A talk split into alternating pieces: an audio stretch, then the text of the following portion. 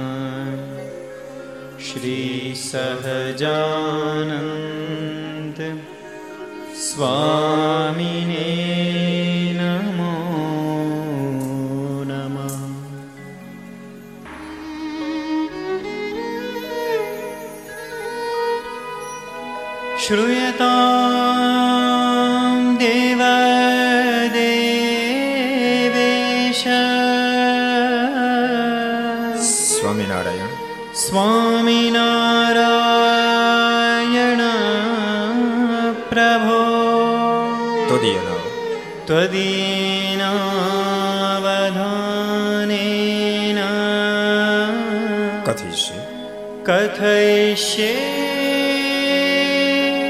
शुभा कथा श्रूयताम्। श्रूयताम्।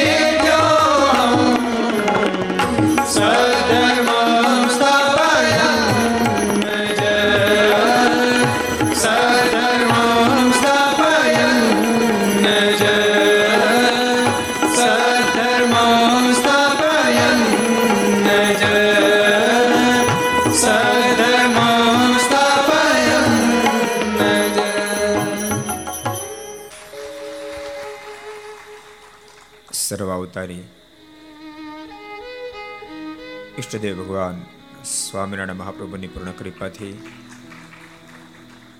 લીલા પુરુષોત્તમ ભગવાન, કૃષ્ણનારાયણ, મર્યાદા પુરુષોત્તમ ભગવાન રાઘવની પૂર્ણ અનુકંપાથી પરમ પૂજ્ય ધર્મ ધોરણધર એક હજાર આઠ આચાર્ય શ્રી રાકેશ પ્રસાદજી મહારાજ એમના પૂર્ણ રાજીપાથી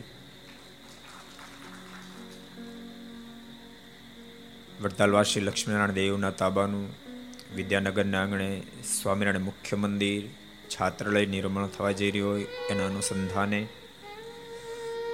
તીર્થભૂમિ સુરતના આંગણે સુરત સત્સંગ સમાજના હૃદય સમ્રાટ નારાયણ દેવની નિશ્રામાં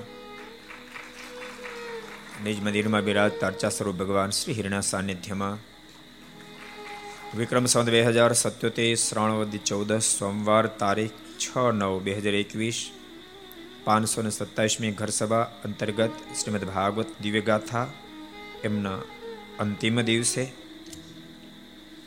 આસ્થા ભજન ચેનલ લક્ષ ચેનલ સરદાર કથા યુટ્યુબ વડતાલ મંદિર યુટ્યુબ લક્ષ યુટ્યુબ કર્તવ્ય યુટ્યુબ ઘર સભા યુટ્યુબ આસ્થા ભજન યુટ્યુબ વગેરેના માધ્યમથી ઘેરી બેસી ઘર સભાનો લાભ લેતા સર્વે ભાઈ ભક્તજનો સભામાં ઉપસ્થિત પૂજ્ય સંતો પાર્ષદો,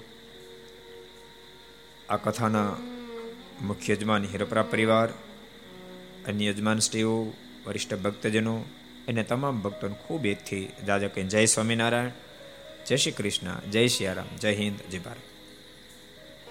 કેમ છો? તો મજામાં તો જ કથા કરીને તો શું કર્યું કહો. અને સાચું કહું રોદડા રોવે એની પાસે બહુ વાતો ન કરવી શું રોદડા રોવાના? મોજમાં રહેવાનું, મારને ભજવાના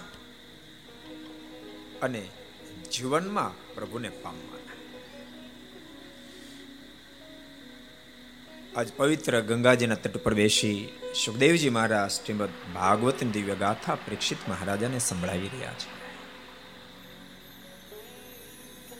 પરીક્ષિત જીવાત્માની તમન્ના પ્રભુને પામવાની જો હોય તો પ્રભુ અવશ્ય મેળવી અને પ્રાપ્ત થાય છે. એમણે પરમાત્માને તેડવા કે પરમાત્માની પાસે ન જવું પડે, સ્વયં પરમાત્મા એ ભક્તની પાસે આવે છે. રુક્ષ્મણજીની તમન્ના હતી તો સ્વયં સામેથી દ્વારકાધીશ આવ્યા છે. સદગુરુ મુક્તાનંદ સ્વામી, સુખાનંદ સ્વામીની તમન્નાની સાધના શ્રેષ્ઠ કક્ષાએ પહોંચી તો સ્વયં ભગવાન નીલકંઠ સામે ચાલી લોજ પધાર્યા છે. તમન્ના જાગે તો કામ થાય. તમન્ના જગાડવાનું કાર્ય કોઈ જો કરતો હોય એનું નામ છે પરમાત્માની કથા, સત્સંગ. એમાંથી તમન્ના પ્રગટે છે. પરીક્ષિત રુક્ષ્મણીજીનો સંકલ્પ પૂર્ણ થયો છે પ્રભુ દ્વારકાધીશની સાથે હતી ધામધૂમીથી માધવપુરમાં લગ્ન લેવાયા છે? અત્યાર સુધી નારાયણ એકલા હતા, લક્ષ્મીજી એકલા હતા. હવે બંને જોઈન્ટ થયા. લક્ષ્મી નારાયણ સ્વયં આ ધરતી પર સાથે રહેવા લાગ્યા છે. સમય પછી સમય વ્યતીત થતા પરીક્ષિત કૈલાસપતિનું ત્રીજું નેત્ર ખોલતાની સાથે બળીને ભસ્મીભૂત થયેલો કામદેવ રૂક્ષ્મણીની કુપ થકી પ્રગટ થયું, જેનું નામ પ્રદ્યુમ્ન રાખવામાં આવ્યું છે.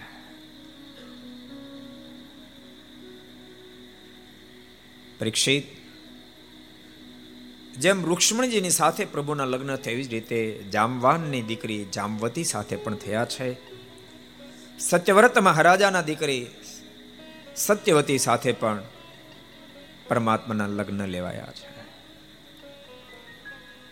પરીક્ષિત લોકની અંદર માણ લગારે બે સાવધાન રહે. તો જગત જીવાત્માને પરમાત્મામાંથી ઉખેડી નાખી અને પોતામાં જોડી દે એવું આ જગત છે. આ ગુંદરિયો લોક છે. અમારા દાદા ગુરુ કહેતા, આ ગુંદરિયો લોક છે. આ લોક કેવો છે તો કટગુંદીના ઠળિયા જેવો કટગુંદી જોઈ કોઈ દી? કટગુંદી જોઈ? ખાધી, કોઈ ખાધી, કેટલાય ખાધી? કટગુંદી કેટલાય ખાધી? માળા બધા ખાઈ ગયા બોલો. કોઈ બાકી નહીં. આ પહેલી પેઢી છે ને? બીજી પેઢી વાળા નાના નાના કોઈ ન ખાધી, એટલા બાકી રહ્યા. જેને ખાધી છે ને ઓલાને દેખાડ્યો ક્યારે. પાકે ને, તે એમ જ જોઈ, એમ? પાકે ને, પછી એમ દબાવો ને તો અંદરથી બીઓ નીકળે. પણ બહાર એ ચિકાસ વાળા હોય. આંગળે ચોટી જાય. ભૂત્યા ભાઈ આંગળે ચોટી જાય. પછી આમ તમે ગમે એમ તરસોડો ને તો મળું છૂટો ન પડે. બહુ દાખલો કરો ને. ત્યાંથી વિખોટો પડે ને તો કોળીએ ચોટી જાય. બોલો. ત્યાં બહુ દાખલો કરો તો ત્યાંથી વિખૂટો પડે ને તો પેન્ટ ચોણી, લેંગો, ધોતી જે પીરિયડ ન્યા ચોટી જાય. કોઈ રીતે છૂટો ન પડે. આ લોક પણ કડગુંદીના ઠળિયા જેવું છે. બલબલાને બાંધી દે. પરીક્ષિત સૈમેતિક મણીને માટે શતધનમાં સત્યવ્રત વગેરેના મૃત્યુ થયા છે અને ભગવાનના ભક્ત હોવા છતાંય પણ અક્રૂરજી સૈમેતિક મણીમાં લોભાયા છે પ્રહલાદમાનના શબ્દો છે લોભ ભયંકર છે આત્યંત જાગે પૂર લોભ જેને આત્યંત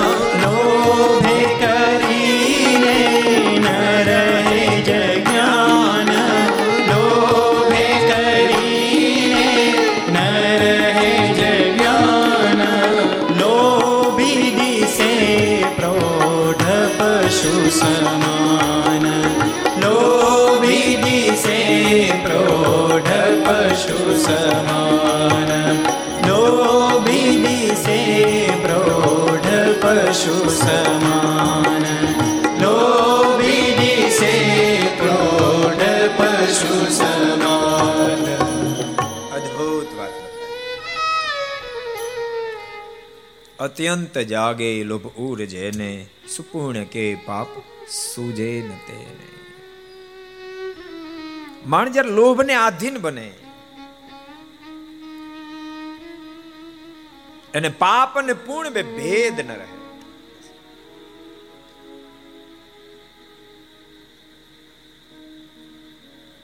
એ માણસ હોવા છતાં પશુ તુલ્ય બની જાય. કદાચ ગરીબ નિરાધાર દિન દુખ્યોની પાસે આવીને બેસે. એની આંખોમાંથી આસોડાની ધારાઓ જતી હોય. આને કાંઈ ફેર ન પડે. લોભીને કાંઈ ફેર ન પડે. લોભ્યા તો હદ કરે. ઓલા ઓલા ખબર હે, સાહિત્યકાર કે બે લોભ્ય ભેળા થઈ બે એક ને બદલે બે ભેગા. એ કે મોંઘવારી બહુ વધી ગઈ. એમાં ઘી તો કાળું ડાટ મોંઘું થયું છે. કેમ? વાપરવું વિચાર કરવો પડે કે એ કે હમણાં હજુ તો બે મહિનાથી અઢીસો ગ્રામ ઘી લાવ્યો કે. એટલે કાલ તારી ભાભી કીધું ઘી ખલાસ થઈ ગયું. અઢીસો ગ્રામ ઘી બે મહિના વાપરી નાખ્યું. તો વાપરી નાખ્યું ને? તો ભૂખ ભેળાશ થાવ ને, વાપરોશ કેમ કે? રોટલી જ્યારે બને ને ત્યારે ઘીને ગરમ કરીને હળી બોળી અને પછી રોટલી ઉપર ફેરવી, તો તો ભૂખ ભેળાશ થાવ ને? મારે તો બે વરસ થયા અઢીસો ગ્રામ ઘી લાવ્યો. હજી રોજ રોટલી છોપડું તો પાછી ઓછું નથી થયું. બોલો કે, ત્યારે તમે કેમ છોપડો તો કે એને બાટલી ભરી દીધો ઉપર બૂસ મારી દીધું. બાટલીને રોટલી પર ફેરવી દેવી રોજ.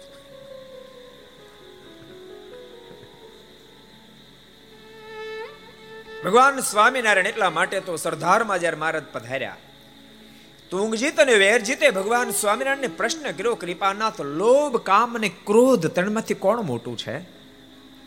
ભગવાન શ્રી હરિ બોલ્યા, ત્રણમાંથી એક નામ લીધા જેવા નથી. તેમ છતાં લોભ બધાનો બાપ છે. લોભ બધાનો બાપ છે. મોક્ષના પગથિયા, મોક્ષની સીડી નામના પુસ્તકમાં બહુ અદ્ભુત વાત લખી છે.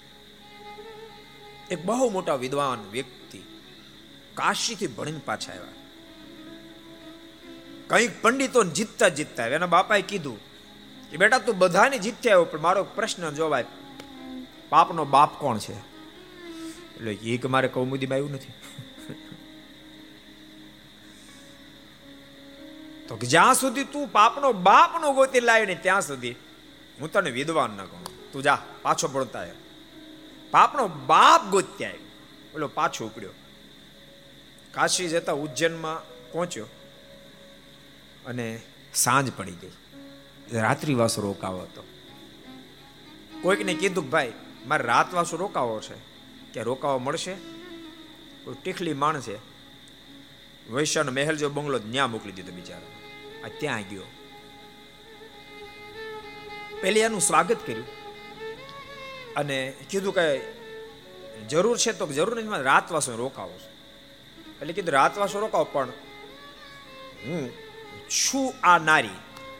પણ તમે રોકાવો તો મને વાંધો નહીં ભાગશાળી કે આવા પવિત્ર બ્રાહ્મણ મારે આંગણે પધાર્યા, બાકી અહીંયા તો બધા પાપી આવે છે.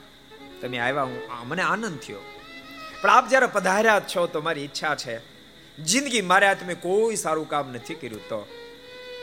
મારી ઈચ્છા એવી છે કે આપ મારે ત્યાં રસોઈ બનાવો. પેલો કે નહીં નહીં ચાલે મારે. તો ના, એવું નહીં ચાલે. કાંઈ કૃપા કરો. બહુ તાણી કરીને પછી હા પાડી. સો રૂપિયા નોટ દેખાડે કે સો રૂપિયા દક્ષિણા આપીશ પણ મહેરબાની કે રસોઈ બનાવો. પેલા આ પાડી. રસોઈ બની. પછી પહેલી કીધું કે રસોઈ તો બની, પણ આપ જ્યારે પધાર્યા છો, બ્રાહ્મણ તો પરમાત્માનું મુખ કહેવાય. તો કૃપા કરો ને. મારી ઈચ્છા છે કે હું મારે હાથે આપને જમાડું. પહેલો કે હાલી હું મળી તારા હાથે હું જમું? પાંચસો રૂપિયા દેખાડ્યા. ઓલો કે તું કોઈને કહેતી નહીં તો જમું? તો કહીશ નહીં તું તારે.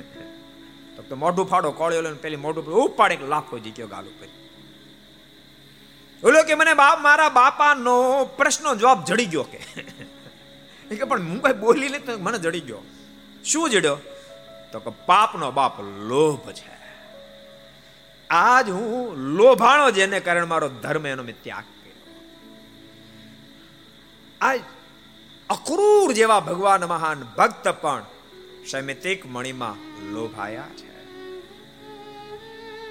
સુખદેવજી મહારાજ કે પરીક્ષિત, એ તો બહુ લાંબી કથા છે ને આપણે વિસ્તાર નથી કરતા પણ. પરમાત્માને ત્યારબાદ અનેકની સાથે લગ્ન થયા છે, કાલિંદ્રી સાથે લગ્ન થયા છે મિત્ર વિંદા સાથે લગ્ન થયા છે, સંધ્યા સાથે થયા છે, લક્ષ્મણાજાની સાથે પણ લગ્ન થયા છે. હવે પરમાત્મા આઠ આઠ કન્યાઓને પરિણ્યા છે. અષ્ટપટરાણીના પતિ બન્યા છે. પણ એ જ વખતે નરકાસુર અને ભૌમાસુરની કેદની અંદર કેદી બનેલ સોળ હજાર એકસો કન્યાનો સંદેશ આવ્યો છે.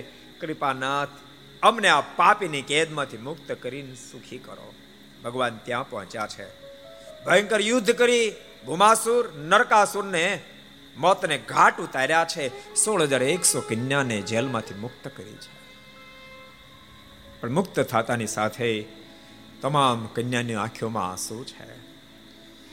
ભગવાન દ્વારકાધીશને કહ્યું છે, કૃપાનાથ, નરકાસુર કે ભૌમાસુરે મારો સ્પર્શ પણ નથી કર્યો, પણ એને જેલમાં અમે રહ્યા છે, એની કેદમાં રહ્યા છે, જેને કારણે દુનિયા અમને પવિત્ર નહીં સમજે. હવે મારા હાથનું પાણી કોણ ગ્રહણ કરશે? અમારે જીવન ટૂંકાવા સિવાય બીજો રસ્તો નથી. પરમાત્મા કેટલા બધા દયાળુ. ભગવાન બોલ્યા, જેનો કોઈ હાથ ન પકડે, એનો હાથ હું પકડીશ. અને એકી સાથે સોળ હજાર એકસો કન્યાને પ્રભુ પ્રણ્યા છે. અશરણ શરણ ભોજ દંડ મહારાજના. અને ભક્તો, દુનિયા બહુ વિચિત્ર છે. દુનિયા બહુ વિચિત્ર છે દુનિયા પોસાય તેટલી વિચિત્ર હોય. આખી દુનિયા સંગ છોડી દે તો હિંમત નહીં હારશો. પરમાત્માની સાથેનો છેડો જોઈન્ટ કરતા જાય, જોઈન્ટ કરતા જાય, જોઈન્ટ કરતા જાય. ન તો માણસનું જીવન ભક્તો થાપ ત્યાં ખાય છે. દુનિયાનો સંગ છૂટે સાથે જીવાત્મા પરમાત્માનો સંગ છોડી દે છે. જરાક દેશકળ આવે, જરાક દેશકળ આવે. કે માણસ પરમાત્મા નિષ્ઠામાંથી ફગી જાય છે. કાળા દોરા ધોળા દોરા પીળા દોરા કાંઈ ના કાંઈ દોરા કરાવે. કાંઈ ને કાંઈ તાંત્રિક યજ્ઞો કરાવે કાંઈ નું કાંઈ કરે. ગમે તેવો દેશકાળ આવે ગમે તેવો દેશકાળ આવે ઠાકોરને કહી દેવું હે માલિક, સુખ દેતો તું અને દુઃખ દેતો તું. તારા આપેલા સુખને તું પ્રસાદ સમજીશ, તારા આપેલા દુઃખને પણ પ્રસાદ સમજીશ. તારા આપેલા સુખને હું કૃપા પ્રસાદ સમજીશ, તો તારા આપેલા દુઃખને હું ઈચ્છા પ્રસાદ સમજીશ.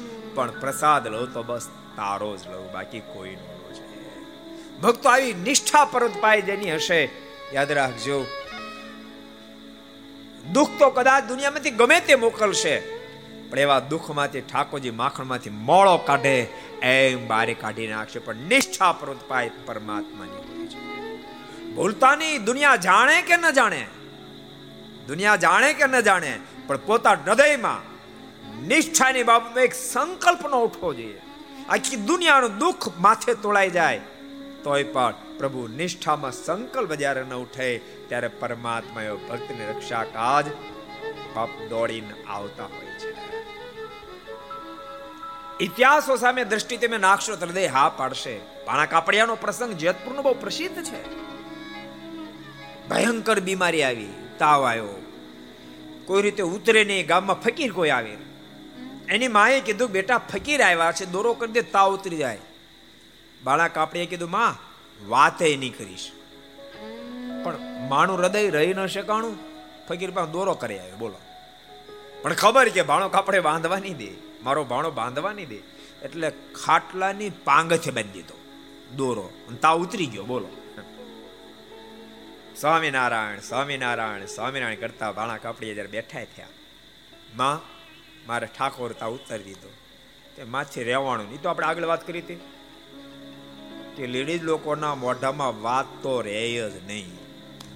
તમારે વાત કરવી નહીં, પણ બધાને નાની જ પાડતો. તમારે અમુક સેપરેટ વાત હોય, કોઈને કીધા જેવી ન હોય, ખાનગી રાખવી પડે એ તો મહેરબાની કરીને કહેતા નહીં.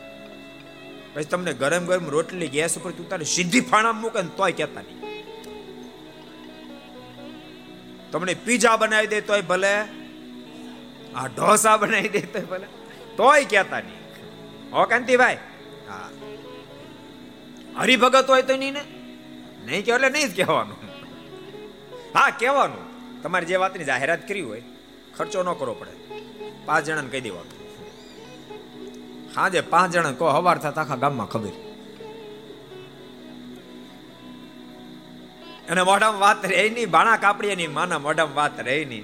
અને એની માના મોઢામાં શબ્દ નીકળ્યા, તાવ. તારા સ્વામિનારાયણ નથી ઉતાર્યો તો આ ફકીરના દોરે ઉતાર્યો. તો ક્યાં છે દોરો? બાંધ્યો તો નથી ક્યાંય. આ દોરા નથી જોજો, આ રાખડ્યું છે. હા. ને તમારે સ્વામી બાંધે છે કે. હાથે તો નથી, તો કે જો આ ખાટલાને પાંગે તમે તોડી નાખ્યો દોરો. નિષ્ઠા કેવી હોય? દોરો તોડી, ફકીર પાસે ગયા ફકીર ને કે, આ તારો દોરો પાછો લે. મારો તાવ આપી દે મને. એટલે ફકીર કે, તાવ પાછો હશે તો લેવા જ આવ્યો અને દોરો આપ્યો તાવ પાછો એ માન ઘેરે પહોંચ્યા. પણ આ બાજુ દાદાના દરબારમાં અબજો બ્રહ્માના માલિક ભગવાન સ્વામિનારાયણ બિરાજમાન હતા. ભગવાન સ્વામિનારાયણના મુખમાંથી શબ્દ નીકળ્યા. આજ અમારો એક ભક્તરાજ ભાણો કાપડિયો ઇન્દ્રિયા ગઢને જીત્યો છે. માટે મારે જેતપુર દર્શન દેવા જવું પડશે. અબજો બ્રહ્માના માલિક દિવ્ય સ્વરૂપે ભગવાન સ્વામિનારાયણ આવ્યા જેતપુરમાં. પાણા કાપડિયા તો ઢોલિયા પર સૂતા હતા. મારે જોતાની સાથે શરીરમાં ઘણો તાવ હોવા છતાં બેઠા થઈ ગયા. ઊભા થઈ ગયા. પધારો પધારો પધારો મહારાજ. અને ભગવાન સ્વામિનારાયણે ભાણા કાપડિયાને કીધું, ભક્તરાજ અમે આવ્યા છીએ. તને તાવ બહુ છે. તું માગ તો તાવ કાઢી નાખું. બાળા કાપડિયા કે મહારાજ, માગે ભગત ને એવું આપે ભગવાન ને મહારાજ, ન માગું. અને એ વખતે ભગવાન સ્વામિનારાયણ સાત વાર બાણા કાપડિયાને મળ્યા, ભેટ્યા. મહારાજ, કે ભક્તો હોય તો આવા, નિષ્ઠા હોય તો આવી આપણે ગામડામાં તમને ખબર? ડોબું, ભેંસની ડોબું. અને ભેંસમાં ઘણો ફરક આવે અમારે છે ને ઘણા વર્ષો પહેલા દસ બાર વર્ષ પહેલા એમ થયું કે આપણે થોડીક ભેંસો રાખીએ, ભેંસોમાં ઘી વધારે થાય. થોડીક ભેંસો રાખીએ એટલે આંબલિયા બાજુનો ભક્તો હતા મેં કીધું કે આપણે ભેંસોના ખડાલા લેવાશ મેં કીધું. તમે ગોતી રાખજો ને વીસ પચીસ જોઈ રાખજો, પછી હું આવીશ, મને ફોન કરજો. બાર પંદર વર્ષ પહેલાની વાત છે. એમાં ધ્યાન આવવામાં આવશે. આપણે લઈ લેવું. પછી એને ફોન આવ્યો મને મહિના દાડા. તમે આવી જાઓ કે વિશે ખડાલા જોઈ રાખ્યા. એમ ગયા. બધા જોયા. મેં કીધું, મેં તમને ભેંસુના ખડાલા જોવાનું કીધું તો આ તો બધા ડોબાના ખડાલા છે. મને કે ભેંસુમાં ડોબા હું ફેર આવે? એ બહુ મોટો ફેર આવે. હું તમને ક્યારેક ભેંસ દેખાડી એમ વાતો કરતા જતા હતા ને ત્યાં સામેથી ભેંસ એક મળી. હે કુંડી ભેંસ વેચ વેચને આસળે આટલું અડાણ. આને ભેંસ કહેવાય. અત્યારે ડોબા દેખાડ્યા. તારે કોઈ આમ શીંગડા, કોઈ આમ શીંગડા. બોવડા નીકળી ગયેલા. ડોબું ભેંસી ડોબું. ડોબું ન દેવા દે. દોઢ શેર દૂધ કરતું હોય અને એક ટંગ નો દેવા દે, ત્યાં તો દોરો કર્યા બાપુ પાસે. બોલો. અમે ક્યાં નિષ્ઠાનું ઠેકાણું? ઠાકોરજી કે, હું ક્યાં નવરો છું? તારા માટે કામ કરવા. ઓલો ખેતો ને ભીમો એનો પ્રસંગ તમે સાંભળ્યો છે ગઢપુર રહેતા હતા. એકવાર એની માં માંદી, સાંભળજો. જેટલા ઘર સામે આપણે બધાને ખેતો ભીમો દોડતા દોડતા મહારાજ મહારાજ, મારી માં મરી જશે બહુ માંદી થઈ. મારે ત્યાં હાલ છું ઘેરે. ઘેરે ગયા તેની માએ કોઈક બાપુ પાસે દોરો કરીને બાંધ્યો હતો. મહારાજ પાછા વળી ગયા. ખેતો ભીમો કે, મહારાજ, કેમ પાછા વળ્યા? મહારાજ કે, તારી માને અમારો ક્યાંય વિશ્વાસ. આ દોરાવાળાનો વિશ્વાસ છે તે હાજી કરશે. ત્યારે ખેતાની ભીમે એને માને કીધું, માં દોરો તોડ ને તરફ મહારાજ જતા રહેશે ને ભોજોભાઈ હાજી નહીં કરે. અને એની માએ દોરો તોડ્યો. ભગવાન શ્રી એના પર દ્રષ્ટિ નાખી અને ખેતા ભીમાની માને સાજી કરી એમ સંપદાની ઇતિહાસ કહે છે. માટે બધાને કહું છું, ખૂબ નિષ્ઠા દ્રઢ કરજો. નિષ્ઠા ક્યારે ભગવાનની દેશો. સુખ દુઃખમાં ભગવાનને સાથે રાખજો. આજ ભોમાસુર નરકાસુરની કેદમાંથી મુક્ત થયેલ સોળ હજાર એકસો કન્યાએ પ્રભુને પ્રાર્થના કરી કૃપાનાથ હવે અમારો હાથ કોણ જાલશે? ભગવાન બોલ્યા જેનો કોઈ હાથ ન જાલે. એનો હું હાથ જાલીશ અને એકી સાથે સોળ હજાર એકસો કન્યા સાથે પરિણ્યા હવે ભગવાન કેટલા પતિના પતિ બન્યા? ગણતરી રાખી તમે? કેટલાના બન્યા? સોળ હજાર એકસો આઠ કેટલી આવ્યા? એ તો પહેલા પરણી ગયા હતા પટરાણીઓને. આઠના નામ યાદ રહ્યા કોઈને? એક એક નામ જાંબુવન જાંબુવતી બીજું નામ સત્યા. સત્યભામા ત્રીજા નામ કાલિન્દ્રી મિત્રા સત્યા લક્ષ્મણા હજક રહી ગઈ કૃષ્ણ આમ આઠ પટરાણીઓ હતી ભગવાનની આઠ પટરાણીઓ અને એકસો સોળ હજાર એકસો એટલે સોળ હજાર એકસો આઠ પત્નીના પતિ બન્યા દરેકના માધ્યમથી દસ દસ દીકરાઓ એક એક દીકરીનો જન્મ થયો. અમને કથા બેહરી હોય તો કોઈની જાહેરાત જ ન પડે. બોલો.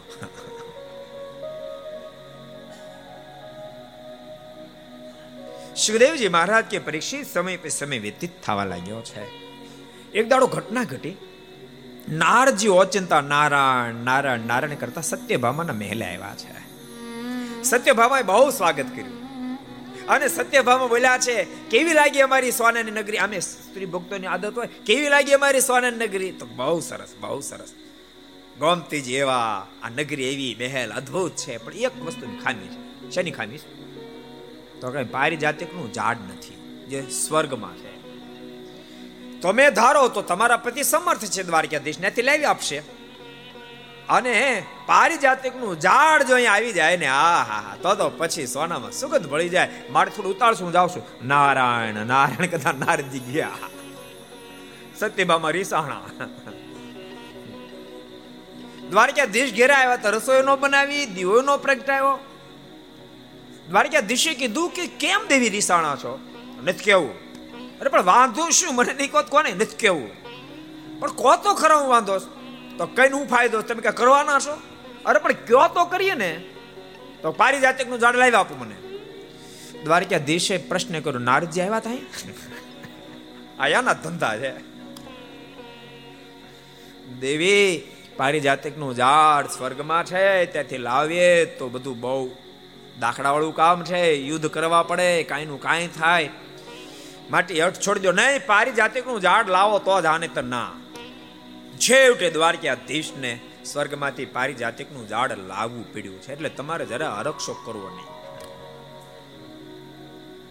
સુખદેવજી મહારાજ કે પરીક્ષિત, એકવાર અનિરુદ્ધના લગ્નમાં બળદેવભાઈ અને રૂકમી બે જુગાર રમવા માંડ્યા. રમાય નહીં રમ્યા જેવો નથી, પણ રમવા માંડ્યા બધું. તમને બધાને કોઈ ભગવાનના ભક્તો જેટલા ઘર સભા સાંભળે છે, મહેરબાની કરી. આ લતે જાશો નહીં બહુ ભયંકર લત છે. જુગાર બહુ ભયંકર લત છે. ક્યારે ક્યારે જુગારને આધીન બનેલી વ્યક્તિ પોતાના ઘરને વેચી નાખે, જમીનોને વેચી નાખે, માલ મિલકતને વેચી નાખે, પોતાને નારીના અન્ય આભૂષણોને વેચી નાખે, મંગળસૂત્રને વેચી નાખે, નાક, કાનના દાગીના વેચી નાખે.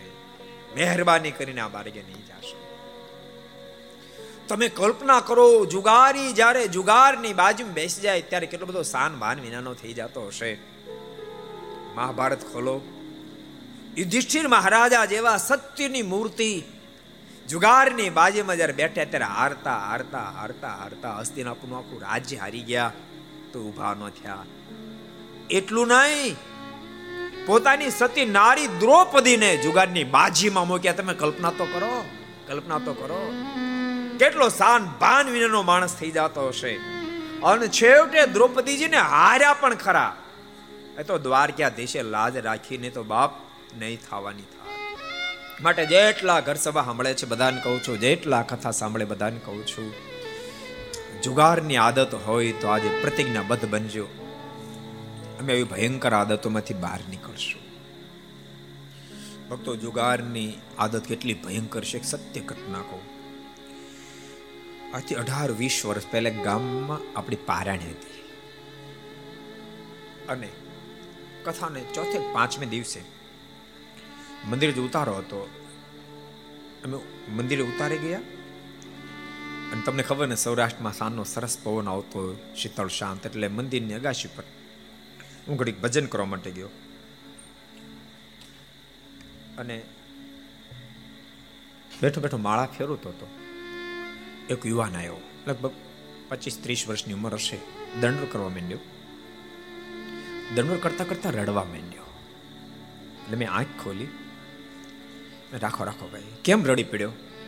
મને કે આજ તમે હર્ષના આંસુ કહો તો હર્ષના છે દુઃખના કહો તો દુઃખના છે. બનેલી સત્ય ઘટના તમને કહું. મેં ભેગા કેમ બે હોડા હરખના શોકના. મને કે આજે આપે જુગાર નિરમવા વિશે બહુ વાતો કરી. અને આપે કીધું એવું જ મારા બાપાને જુગારનું વ્યસન હતું, સ્વામી. થોડા વર્ષ પહેલા મારા લગ્ન લેવાણા અને જાન પરણ પાછી આવી. બે ત્રણ દિવસ થયા મારા બાપુજી મને એવું કીધું કે આપણે આ વર્ષે વીસ વીઘાનું જીરું ઊભું જીરું બહુ સારું છે. તો આ ઘરેણા છે ને આપણે થોડા હલકા ઘડાવ્યા લાવો ને આપણે ભારે ઘરેણા ઘડાવીએ. ઘરેણા બધા આપ્યા. અને બીજે દિવસે જીરું પાક્યું તો એટલે અમે ખેતર જ્યાં વાઢવા ગયા, તો પચીસ ત્રીસ જણા જીરું વાઢતા હતા. એમ કીધું ભાઈ, અમારા ખેતરમાં કેમ જીરું વાઢો છો? તો સાંભળો, તમારો બાપો જીરા હો તો ખેતર હારી ગયો જુગારમાં. આખું ઘર પોકે પોકે કારણ કે અમારી આજીવિકાનું સાધન વિશ્વગા જમીન જ હતી. કે જમીન અમારી પાસે પણ મોટો પાડ મારા મોટા બાપાનો. ભક્તો આ ધરતી પર માણસો જીવે છે. મોટો પાડ મારા મોટા બાપાનો. મારા મોટા બાપાને, અમે જુદા, બે પરિવાર જુદા, પણ મારા મોટા બાપાને ખબર પડી કે મારો નાનો ભાઈ જીરું જમીન બધું હારી ગયો. મારા મોટા બાપાએ પોતાની પાસે થોડી સંપત્તિ હતી. એને બે દીકરા, એ દીકરાની વહુના ઘરણા વેચી નાખ્યા અને પોતાની પાસે મિલકતી બધી આપી અને જમીન છોડાઈને પાછી અમને આપી. હોય છે બાપ, માનવો હોય છે આ આટલી ભયંકરતા સર્જાણી તોય મારા બાપની જુગારની લત છૂટી નહીં સ્વામી તોય ન છૂટી. આ ચાર પાંચ દિવસથી કથા ચાલે રોજ મારા બાપાને કહેતો કથા માલો કથા માલો પણ બાપા નહોતા આવતા. પણ આજે જ બરાબર કથામાં આવીને, આજે જ બરાબર તમે જુગારની વાત કરી. હું ઘેરે ગયો, મારા બાપા પાછળથી ઘેરે આવ્યા. મને ભેટીને સીધા રોવા જ મળ્યા, રડવા જ મળ્યા, રડવા જ મળ્યા. રડતા રડતા મને કહે છે દીકરાઓ, મેં તમારી જિંદગી બરબાદ કરી નાખી. મારી જુગરની આદતે મેં આખા પરિવારને બરબાદ કરી તમે મને માફ કરો, આજથી પ્રતિજ્ઞા બધ બનું છું. આજ પછી જિંદગીમાં ક્યારે જુગારનું પાનું હાથમાં નહીં લઉં, ગંજી પત્તાનું પાનું હાથમાં નહીં લઉં. સ્વામી, મારા બાપાની જુગારની લત એ મને દુઃખના આંસુ હતા, પણ આજ મારા બાપાએ જુગારની લત છોડી એટલે કહું છું, મારી આંખમાં આજ હર્ષના પણ આંસુ. જેટલા ઘર સભા સાંભળતા આ કથા ભાગવતજીને સાંભળતા બધાને કહું છું બાપ જુગારની વગેરેની લતો કલબમાં જવાની લતો છોડજો બરબાદ કરી નાખશે, જિંદગીને બરબાદ કરી નાખશે. સુખદેવજી મહારાજ કે પરીક્ષિત, રૂકમીન બળદેવ ભૈયા બંને જુગારમમાં મીંડ્યા. એમાં કાંક બોલી ચાલી થઈ. રૂકમી બોલીને બહુ આખો હતો. એવો કબાડ બોલીનો હતો. ભગવાનના ભક્તો વાણી પર કાબુ રાખો. વાણી કોઈ કબાડ ન થાય. કબાડમાં ખબર પડે? કબાટ નહીં હો, કબાડ. અમુક અમુક એવી વાણી હોય, એવી વાણી હોય. આવા દો. મહેરબાની કરી એવી વાણી વાપરશો નહીં. ઠાકોરજી મીઠી, મધુરી વાણી બોલવા માટે તો બાપ આપણને માણા બનાવ્યા માણા બનાવ્યા છે. એવી મીઠી વાણી બોલો, એવી મીઠી વાણી બોલો. એક એક અદ્ભુત પ્રસંગ તમને કહું. એરિસ્ટોટલનો પ્રસંગ. એરિસ્ટોટલ એટલે સિકંદર નાખો અદ્ભુત પ્રસંગ.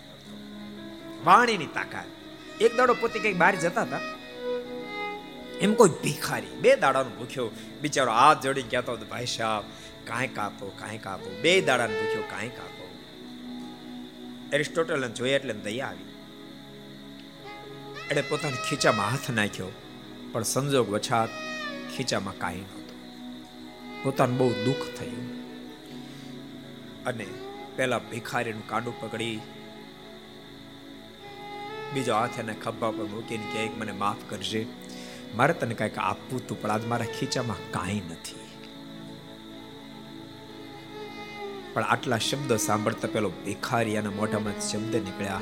આટલા પ્રેમથી તમે મને બોલાય, આ કાંઈ ઓછું આપ્યું છે? આ કાંઈ ઓછું આપ્યું છે? અમારી સામે જો કોઈ જોવા તૈયાર નથી એના બદલે આટલા પ્રેમથી તેમ મને બોલાયો માટે મને બધું જાય. ભગવાનના ભક્તો, ઠાકોરજી ગમે એટલી ઊંચાઈ ઉપર લઈ જાય તેમ છતાંય વાણીમાં ક્યારે અહંકારને એન્ટ્રી નહીં થવા દેશું. જિંદગીમાં એન્ટ્રી નહીં થવા દેશું. કોઈ નાનો માણસ આવે, ગરીબ માણસ આવે, એને પ્રેમથી બોલાવશે. એમ તમે નહીં માનતા નાના માણસને આપણી પાસે બધું જોઈએ છે. આપણો માત્ર પ્રેમ જોઈએ છે. સાચું તમને કહું? મોટો માણસ હોય નાના માણસની સામે જો મોઢું મલકાવે ને, ખાલી મોઢું મલકાવે ને, તે બાપ નાના માણાના પેટ ભર્યા જાય નામના નાના માણાના પેટ ભર્યા જાય, માત્ર મોઢું મલકાવા ક્યારેક ક્યારેક માણસ એટલો બધો મોટો, એટલો બધો મોટો, એટલો મોટો મોટો થઈ જાય, એને મોઢું મલકાવાનો ટાઈમ ન મળે. બોલો, મોઢું મલકાવાનો ટાઈમ એટલા મોટા નહીં થઈ જતા. અને ઠાકોરજીને પ્રાર્થના કરજો, હે ઠાકોર, મને એટલો મોટો નહીં તો બનાવતો. હું નાના માણસની સામે જઈને મોટું ન મલકાવી શકું. એટલો મોટો તો મને નહીં બનાવતો. એટલો મોટો મારે નથી થવું. મારે નથી થવું. વાણીને મીઠી મધુરી રાખશો બહુ કબાડ બોલી હતો કોણ? કોણ? રૂકમી એ કબાડ બોલી નહોતો જેને કારણે જુગાર રમતા રમતા કાંક પ્રોબ્લેમ થયો અને કાંક બોલ્યો અને જામી એ કબાડ બોલીનો અને બળદેવ ભૈયા પાછા કડક માણા. તારા ખડકમાંથી તલવાર કાઢી ધડથી મસ્તક અલગ કરી નાખ્યો મારી નાખ્યો. બતાવી દીધો. એની દીકરીની સાથે અનિરુદ્ધના લગ્ન કર્યા છે. એની ઘરવાળીને રાજી રાખવા માટે દ્વારકાધીશ સમજાવી એની દીકરી લીધી છે. સમય પે સમય વ્યતીત થવા લાગે એક ફેરે નારદજી ફરતા ફરતા દ્વારકા પધાર્યા. એના મનમાં સંકલ્પ થયો કે ઠાકોરજીએ આટલી બધી પટરાણીઓ, આટલી બધી રાણીઓ, આ બધું કેમ આ ચાલતું છે? આ સંસાર કેમ ચાલતો હશે? નારજીને સંકલ્પ થયો. નારદ જેવાને સંકલ્પ થયો. બાપ પરમાત્માના ચરિત્રમાં. બહુ કઠણ કામ છે. ભગવાનના ચરિત્રમાં સંશય ન થાવ એથી આધ્યાત્મિક પથમાં કોઈ કઠણ કામ જ નથી. કોઈ કઠણ કામ જ નથી. ભગવાનના સ્વરૂપમાં સંશય ન થાય. અને થઈ જાય. કારણ કે ભગવાન આદરે એવી લીલા ક્યારેક દિવ્ય ભાવ દેખાડે. દિવ્ય ભાવ દેખાડે ત્યારે ગઢપુર મંદિર બંધાવવા માટે જ્યારે વિનંતી કરી, બધાએ કરી દાદા ખાચર, લાડુબા, જીવબા સંતોએ. પણ જસુબાએ જ્યારે વિનંતી કરી, ભગવાન સ્વામિનારાયણ આગળ વિનંતી કરી, હે માલિક.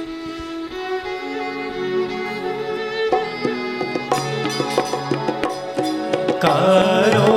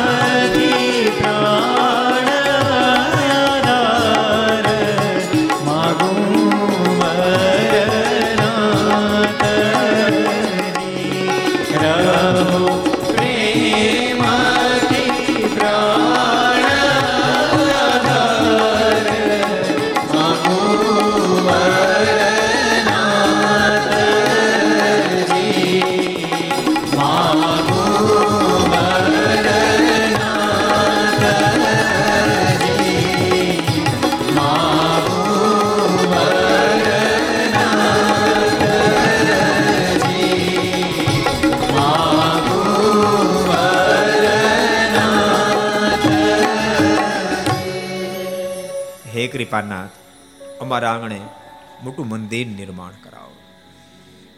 અને મારે દિવ્ય ભાવ દેખાડ્યો. મહારાજ બધા આંખ્યું વીંચો આંખ્યું વીંચી. ચપટી વગાડી.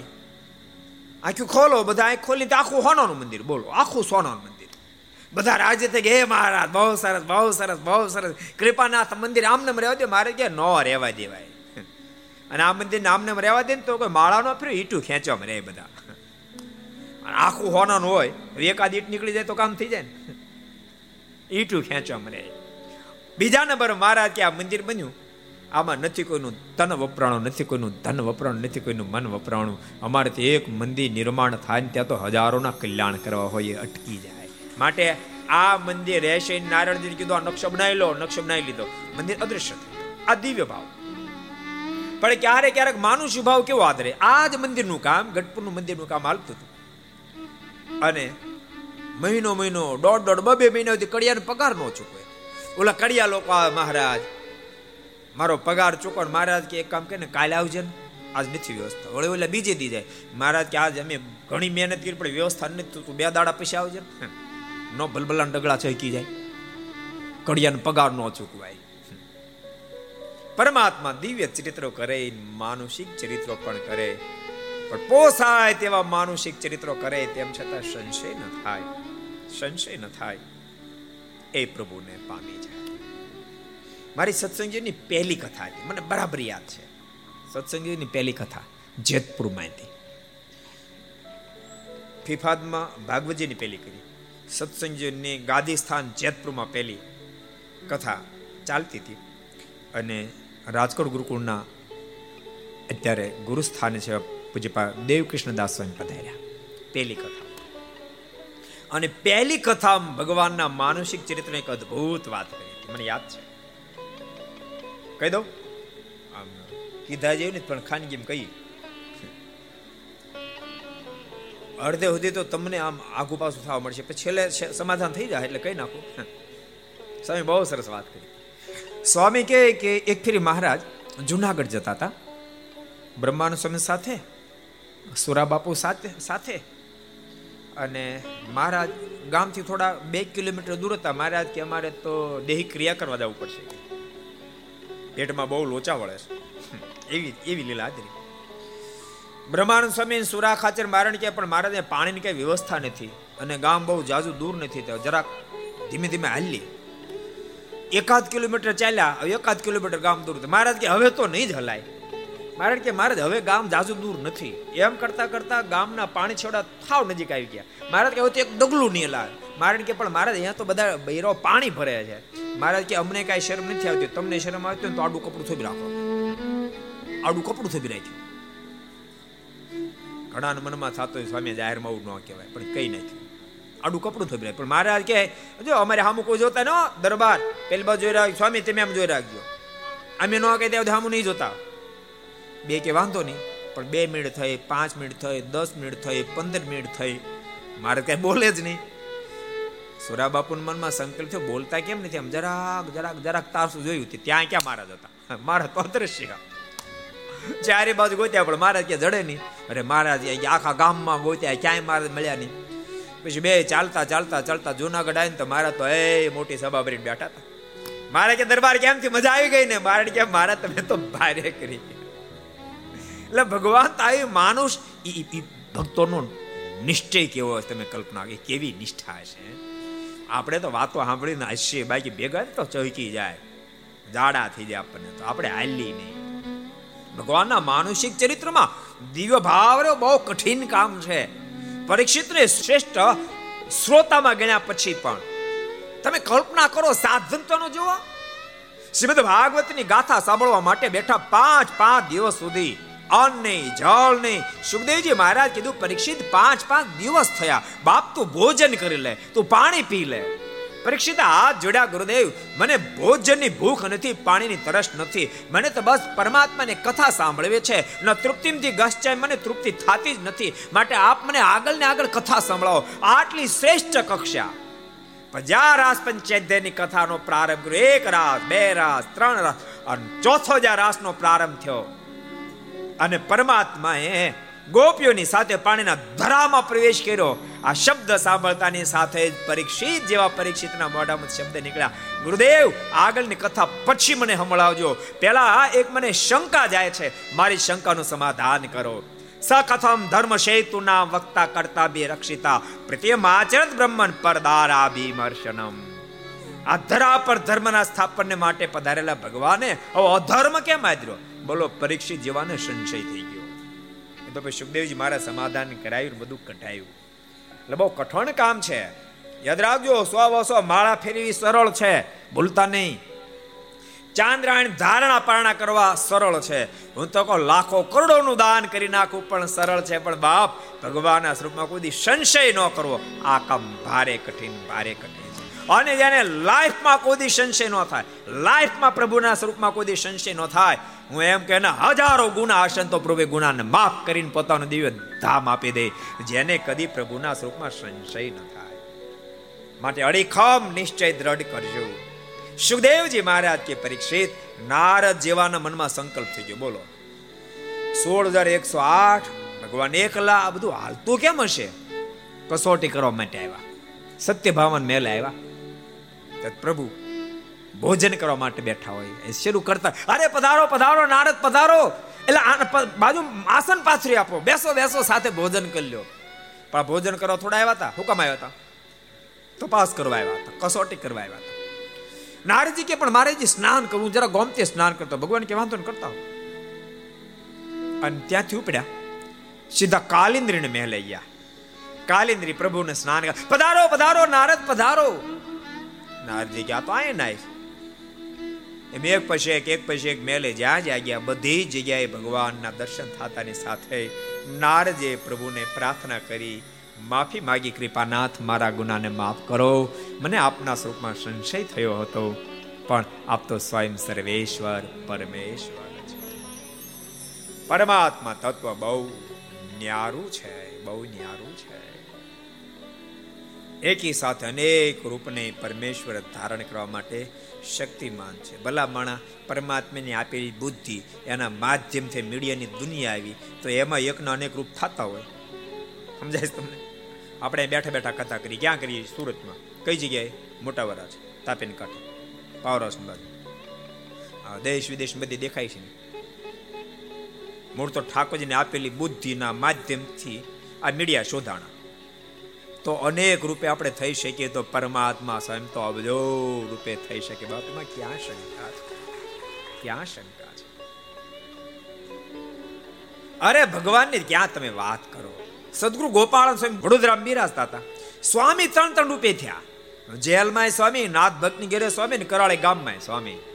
ભગવાન સ્વામિનારાયણનું ભજન કરીને આ સામર્થ્ય પામ્યો હોય તો ભગવાનની બાબતમાં ક્યાં શંકા છે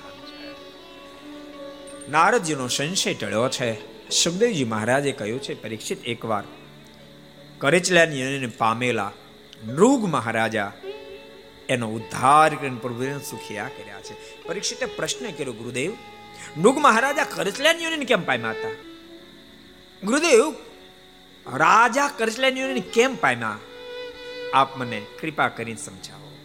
સુખદેવજી મહારાજ કે, પરીક્ષિત, નૃગ મહારાજા બહુ ભલો રાજા, બહુ સારો રાજા એકવાર એણે બહુ મોટો યજ્ઞ કર્યો. બહુ જબરજસ્ત યજ્ઞ કર્યો અને યજ્ઞની ફળશ્રુતિ રૂપે એને બ્રાહ્મણોને ખૂબ દાન આપ્યું.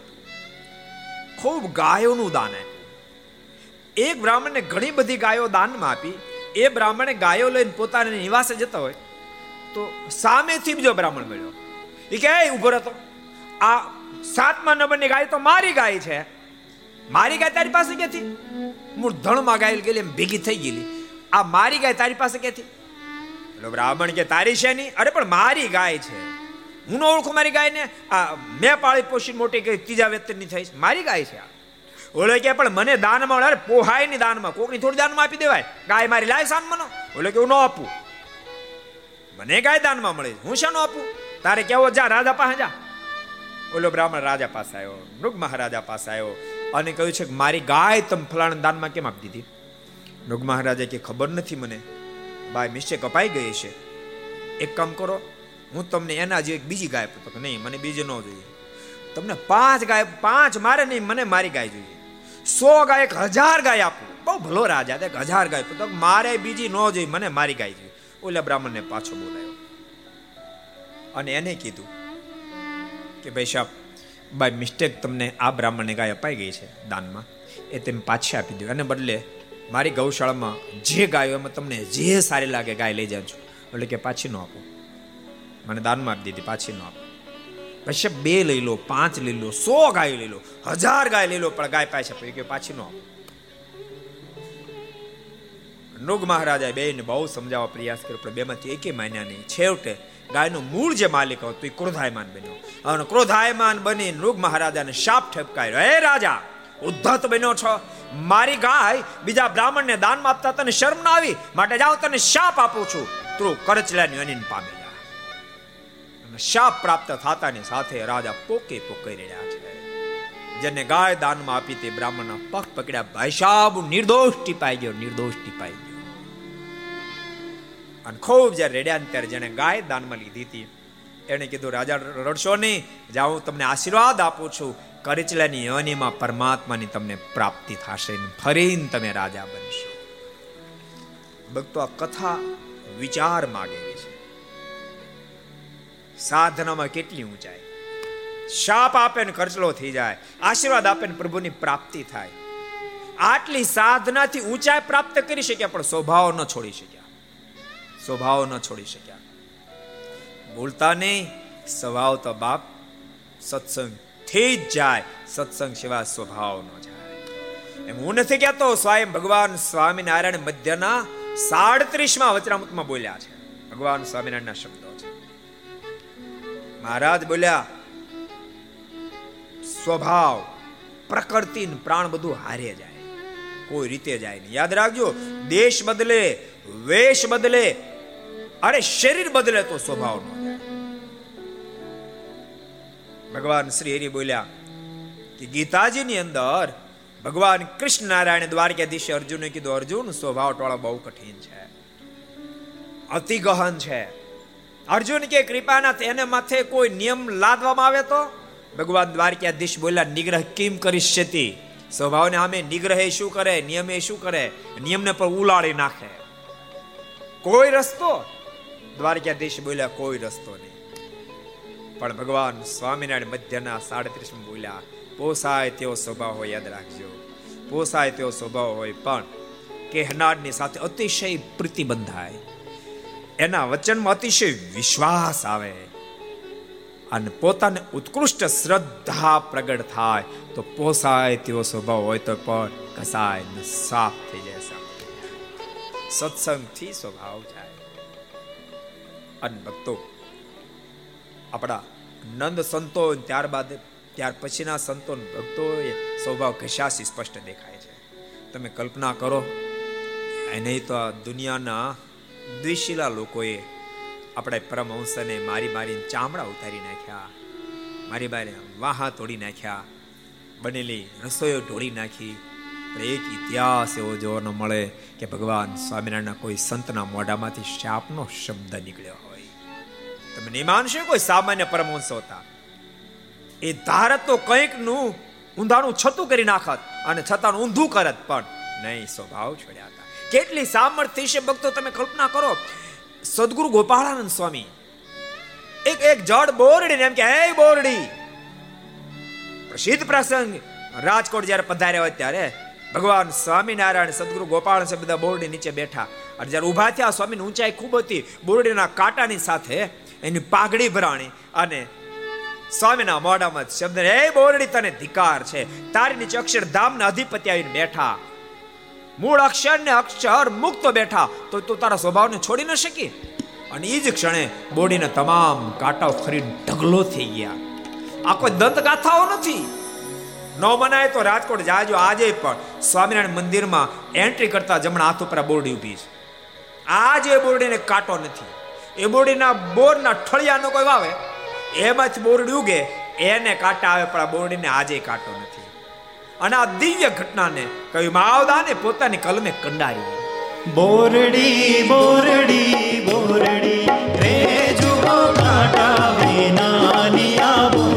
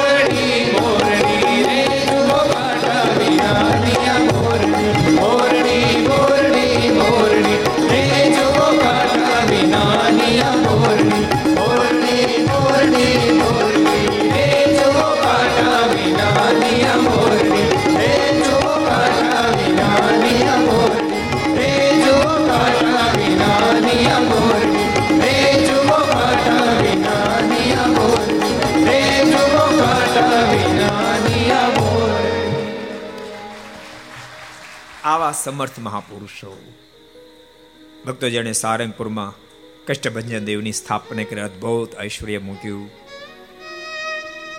ભક્તો, તમે તટસ્થ ભાવથી પકડો તો ખબર પડે. એકવીસ લાખ વર્ષથી મારુતિના હનુમાનજીના અનેક મંદિરો થતા આવે છે. લાખોની સંખ્યા મંદિરો છે.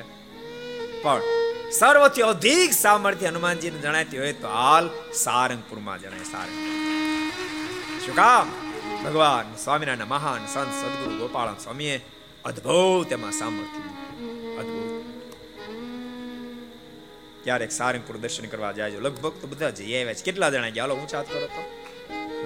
એ બાકી નહીં? કોઈ બાકી નહીં. બધા જઈ આવ્યા.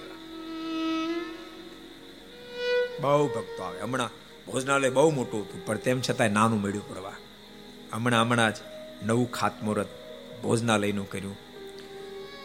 ત્રીસ પાંત્રીસ કરોડ રૂપિયાને ખર્ચે માત્ર ભોજનાલય બન્યું પાંત્રીસ કરોડ રૂપિયા માત્ર ભોજનાલય. અને તમને ખબર છે ભક્તો સમણે સંપ્રદાયની અંદર કોઈ પણ મંદિરમાં જાઓ તો ભોજન માટે કોઈ રૂપિયા હોતા નથી. જે કોઈ ભક્તોને વિના મૂલ્ય હોય છે. મારે તમને કહ્યું આટલી સામર્થ્ય હોવા છતાં પણ કેટલું સહન કર્યું? લોકોએ મારી મારી વાહા તોડી નાખ્યા, તેમ છતાં કોઈની શાપ ના આપ્યો. શું કામ? સ્વભાવ ટળાવ્યા હતા.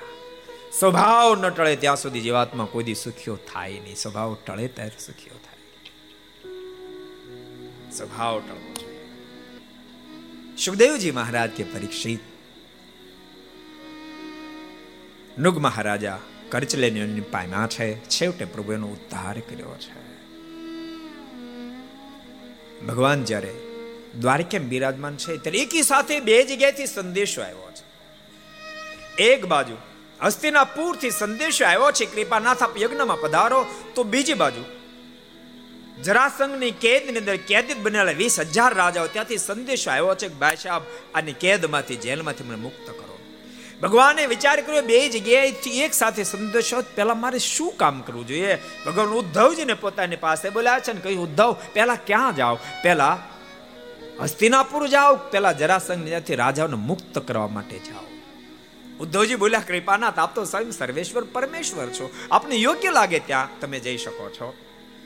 ભગવાન કહે કે, આ વ્યવહારિક માર્ગ છે, માટે તમે કો ત્યાં પહેલા જાઓ. ભક્તો આ કથા બતાવે, વ્યવહારિક માર્ગમાં બે ચાર જણની સલાહ લેવી એવું દેખાડે છે. સ્વયં ભગવાન સ્વામિનારાયણ લોયાથી પણ સંદેશો આવ્યો ખૂબ આગ્રહ તો સુરસિંહ રાજાનો, મહારાજ, લોયાના આગળ કા પધારો? તો બીજી બાજુ પંચાળા અને જુનાગઢથી અતિ આગ્રહ હેમંતસિંહ નો તો કૃપાનાથ, આપ મારે ત્યાં પધારો. એકી સાથે બંનેના કાર્યાણીમાં આમંત્રણ આવ્યા. ત્યારે ભગવાન સ્વામિનારાયણ, નિત્યાનંદ સ્વામી ને બ્રહ્માનંદ સ્વામી પોતાની પાસે બોલાય અને કીધું, સ્વામી, પહેલા ક્યાં જઈએ? એ બે સંતો પણ એમ જ કીધું, કૃપાનાથ, આપ તો સ્વતંત્ર મૂર્તિ છો, આપને યોગ્ય લાગે ત્યાં જાઓ. મારે કે એ વાત તો સાચી પણ તેમ છતાં તમે કહો, ક્યાં જઈએ? ત્યારે મારે કે, મહારાજ, પહેલા પંચાળા અને જુનાગઢ થા, જાશો તો ફરી વાર ધોકો થશે. એના કરતા લોહિયા નાગડકા લઈને પછી પંચાળા જુનાગઢ જાઓ ડબલ ધક્કો નહીં થાય. અને ભગવાન સ્વામિનારાયણ એમ જ કર્યું, લોયા ગયા, ત્યાંથી નાગડકા, ત્યાંથી પંચાળા ત્યાંથી ભગવાન શ્રી જુનાગઢ અહીંયા ભગવાને ઉદ્ધવને કીધું, ઉદ્ધવ પહેલા ક્યાં જાઓ? ઉદ્ધવજી બોલ્યા છે, કૃપાનાથ, એક કામ કરો પહેલા હસ્તિનાપુર જાઓ ત્યાંથી ભીમને હારે લ્યો. અને ભીમને હાથે જરાસંઘને ભંગાવી નાખો.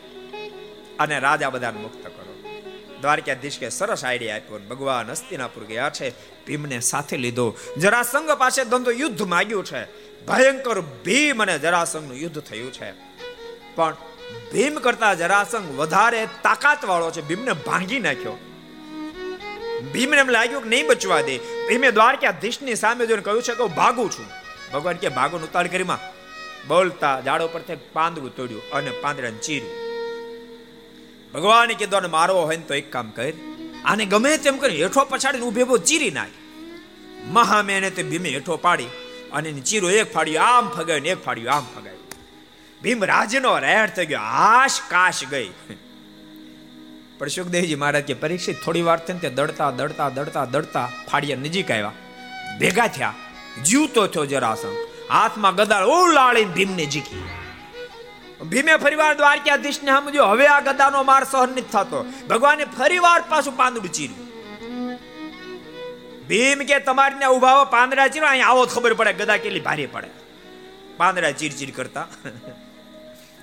ભગવાને પાંદડું ચીરી હના કરી, ફરીવાર ચીરીને ફાડિયા ફેંકી, આને વર આપેલો છે. ત્યાંને ચીરીને ફાડીને અલગ અલગ ફેંકીને વચ્ચે શિવલિંગ કોઈ કરે, તો મોત થાય. બધું હનામાં સમજાયું. ભીમ થાકેલો હતો તેમ છતાં બધું બળ એકત્ર કરી અને ફરી વાર ચીરો એક ફાડ્યું આમ ફેંક્યું, એક ફાડ્યું આમ ફેંક્યું દડ દડતા બે આવતા હતા. વચ્ચે માટીનું શિવલિંગ કર્યું. નજીક આવતા છેવટે ભેગા ન થઈ શક્યા.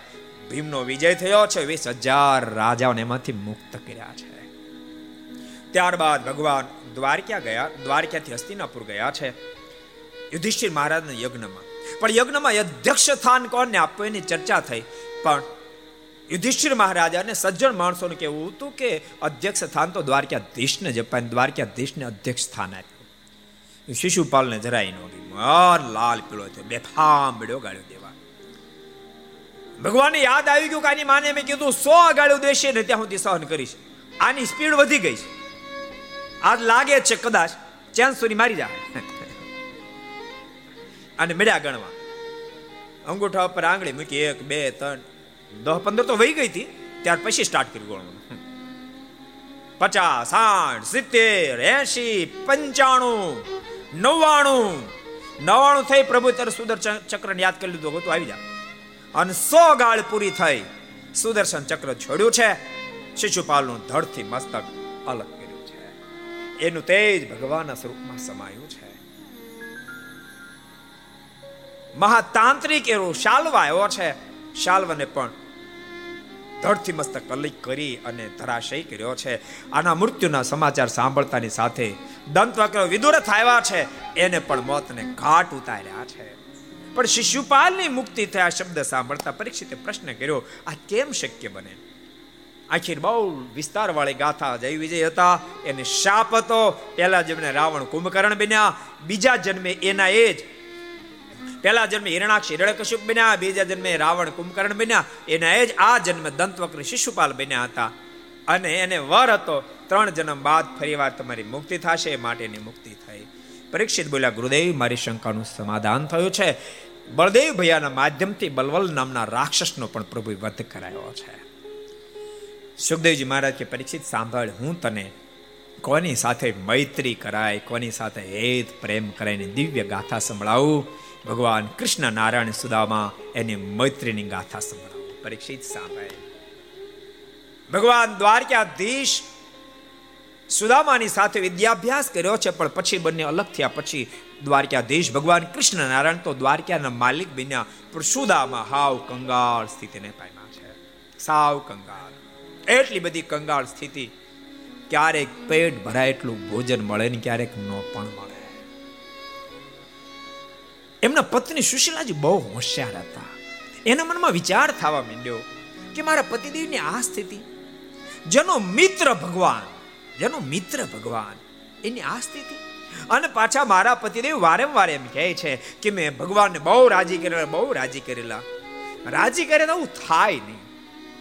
ભલે રાજી કર્યા છે પણ ક્યાંક મારા પતિની મિસ્ટેક હશે, જેની ફળશ્રુત રૂપે આ દાડા ભોગવવા પડ્યા છે. આ ડાહ્યો માણસ કહેવાય. બોલતા નહીં.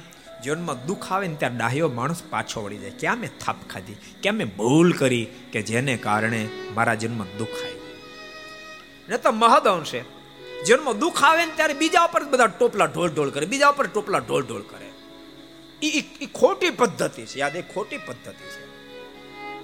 એ સારી પદ્ધતિ નથી જેટલા ઘર સભા મળે જેટલા કથા મળે બધાને કહું છું.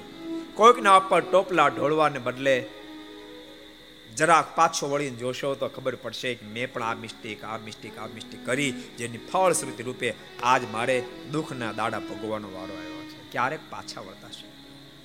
સુશીલાજી બહુ ડાય, અતિ ડાય, અતિ હોશિયાર. એના મનમાં વિચાર થયો, જરૂર મારા પતિની ક્યાંક મિસ્ટેક હોવી જોઈએ. એક દાડો સુશીલાજીએ સુદામાને પ્રશ્ન કર્યો, પતિદેવ, તમે એમ કહો છો કે ભગવાન કૃષ્ણ તમારા મિત્ર હતા ખરેખર મિત્ર હતા? હતા તો? સાચું કહો છો? બિલકુલ સાચું. આપે બહુ રાજી કરેલા તો બહુ રાજી કરેલા. ક્યારે નારાજ કરેલા તો ના, ક્યારે નારાજ નહીં કરેલા. તો કે યાદ કરો, ક્યારે મિસ્ટેક થયેલી તો ના ના, તો કે યાદ કરો.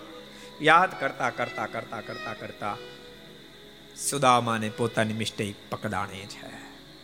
સુદામાના મુખમાંથી શબ્દો નીકળ્યા, હા એકવાર પરમાત્મા નારાજ થયું, મારાથી કામથી શું થયું?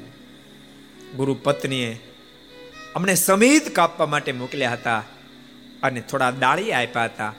પણ મારા મનમાં સંકલ્પ થયો કે બે ડાળિયા ખાશો ને તો બે ભૂખ્યા રહેશે. એના કરતા હું એકલો ખાઈ લો તો એક તો એકનું પેટ તો ભરાય. આમ વિચાર કરી ભગવાનના ભાગના ડાળિયા હું ખાઈ ભગવાન મને યાદી અપાવી. મારા કડકડ અવાજ મોઢાના સાંભળતાની સાથે ભગવાને પ્રશ્ન કર્યો, સુદામાં, કડકડ અવાજ શનો આવે? હું જૂઠું બોલ્યો. વરસાદ બહુ થયો. પણ વરસાદ છે કડકડ અવાજ શું આવે તો ટાઢ ચડી ટાઢ ચડી પણ કડકડ અવાજ શું આવે? તો દાઢું ભટકાય છે. અને ત્યારે ભગવાન બોલ્યા હતા ભટકાડે આખી જિંદગી. સુશીલાને વાત પકડાઈ ગઈ ભગવાનના ભક્તો યાદ રાખજો, જીવનમાં સુખ દુઃખનું કારણ આપણે સ્વયં પોતે હોઈએ છીએ. એટલા માટે વ્યાલાજમાં લખ્યું છે. કર્મ તો પૂર્વ ભાવે કર્યું છે. કર્મ તો પૂર્વ ભાવે કર્યું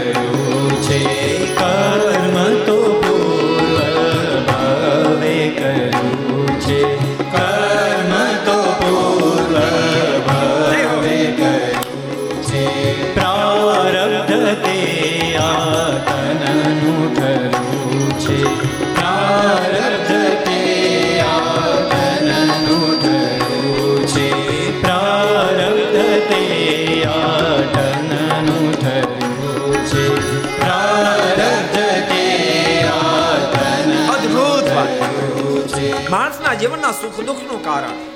પોતે જે કર્મ કર્યું છે, એની ફળશ્રુતિ પરમાત્માને આપી છે. ક્યારે ક્યારે આપણે નથી વિચારતા. હું તો જીવનમાં કાંઈ કશું ખરાબ કરતો નથી. તેમ છતાંય મને આમ કેમ થતું છે, આમ કેમ થતું છે, આમ કેમ થતું છે? અને પેલો તો કશું સારું કરતો નથી. તો એ ગમે તે કામ કરે તો સફળ થાય છે. પણ તમારા શુભ કામને બંધ નહીં કરી દેતા. તમે આગળ સારું કાંઈ નથી કર્યું. એટલે એની ફળશ્રુતિ આવે છે. એને જ આગળ સારું કર્યું. એને એની ફળશ્રુતિ આવે છે. તમને ખબર? ઘંટીમાં જુવાર દળ્યો પછી તમે ઘઉં ઉપરથી ઉમેરો તો ઘડીક વાર તો જુવારનો લોટ આવે, એનો ગાળો હાલે પછી ઘઉંનો હાલે સમજાય પણ દ્રષ્ટાંત એમ આપણે આગળ જુવારનો ગાળો હાલ્યો હોય. પણ ત્યારે સારું કરીશે તો ઘઉંનો ગાળો આવશે. અને પહેલા ને આગલો ઘઉંનો ગાળો હાલે છે. હવે જુવારનો આવશે. પણ થોડી ધીર રાખો. કરેલું જીવાત્માને પ્રાપ્ત થાય છે. ઓલો પ્રસંગ તમે સાંભળ્યો છે કદાચ? એકવાર પાંચ પાંડવો જતા હતા, માં કુંતાજીને તરસ લાગી. અર્જુન પાણી ભરવા ગયો, પણ પાછો આવ્યો નહીં. નકુલ ગયો, સહદેવ ગયા, ભીમ ગયા, કોઈ પાછા ન આવ્યા. છેવટે યુધિષ્ઠિર મહારાજા પાણી ભરવા ગયા. સરસ તળાવ હતું. પાણીનો ઘોડલો જ્યાં પાણી અંદર બોળવા ગયા, તે અંદરથી અવાજ યુધિષ્ઠિર, પાણી ભરતા પહેલા મારા પ્રશ્ન જવાબ આપો. તમારા એકે ભાઈ પ્રશ્નનો જવાબ નથી આપી શકે એટલે આમાં ચારે ડૂબી ગયા. ચારે ડૂબાડ્યા. અને તમે જો સાચો જવાબ આપશો ને તો ચારે ભાઈ પાછા આપીશ. અને જો નહીં આપો, તમને ડૂબાડી દઈશ. શું પ્રશ્ન છે? સાંભળજો પ્રશ્ન. છે છે ને છે, એક પ્રશ્ન. બીજો પ્રશ્ન, છે છે નથી. બીજો પ્રશ્ન. નથી નથી ને છે. ચોથો, નથી નથી નથી. ચાર પ્રશ્ન. પ્રશ્ન યાદ રહ્યા? કેટલાને યાદ રહ્યા? અમારે આજ કંઠે જ કરાવવા છે. પહેલો પ્રશ્ન, છે છે છે? પહેલો પ્રશ્ન ગયો છે છે છે. બીજો પ્રશ્ન, છે છે નથી. છે છે નથી. ત્રીજો પ્રશ્ન, નથી નથી છે. ચોથો પ્રશ્ન, નથી નથી નથી. કેટલાની યાદ રહ્યો? હું કરો. નો ખોટ યાદ રહ્યો તો ખોટા પણ કરી નાખો આગળ આવી જાઓ. યુધિષ્ઠિર મહારાજે બોલ્યા, સાંભળો, પહેલા પ્રશ્ન જવાબ આપું. છે છે છે.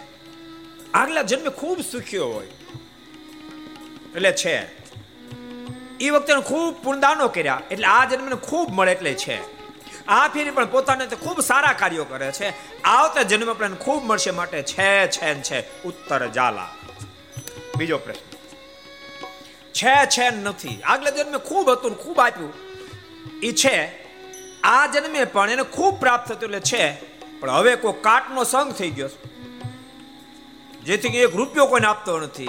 એક લેશ માત્ર પોતાના હાથે સારું કામ કરતો નથી. માટે હવે મળવાનું નથી, માટે છે છે ને નથી. ઉત્તર જાલા ત્રીજો પ્રશ્ન. નથી નથી છે. આગલે જન્મે કાંઈ નહોતું. જેથી કંઈ કાંઈ આપ્યું નહીં.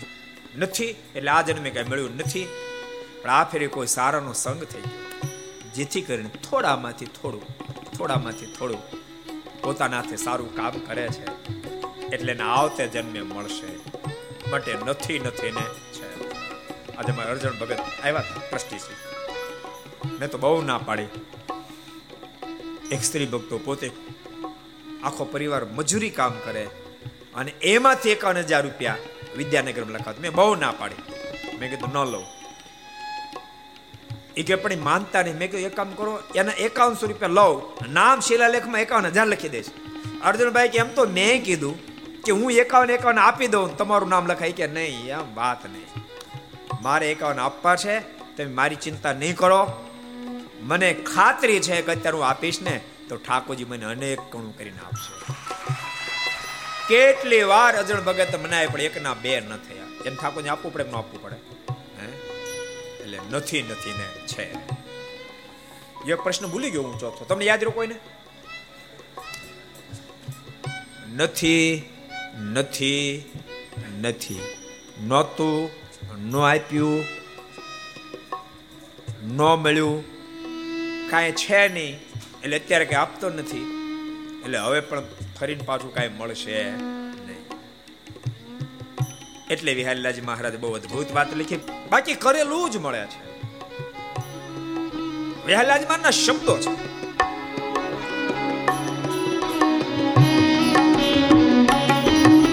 ભક્ત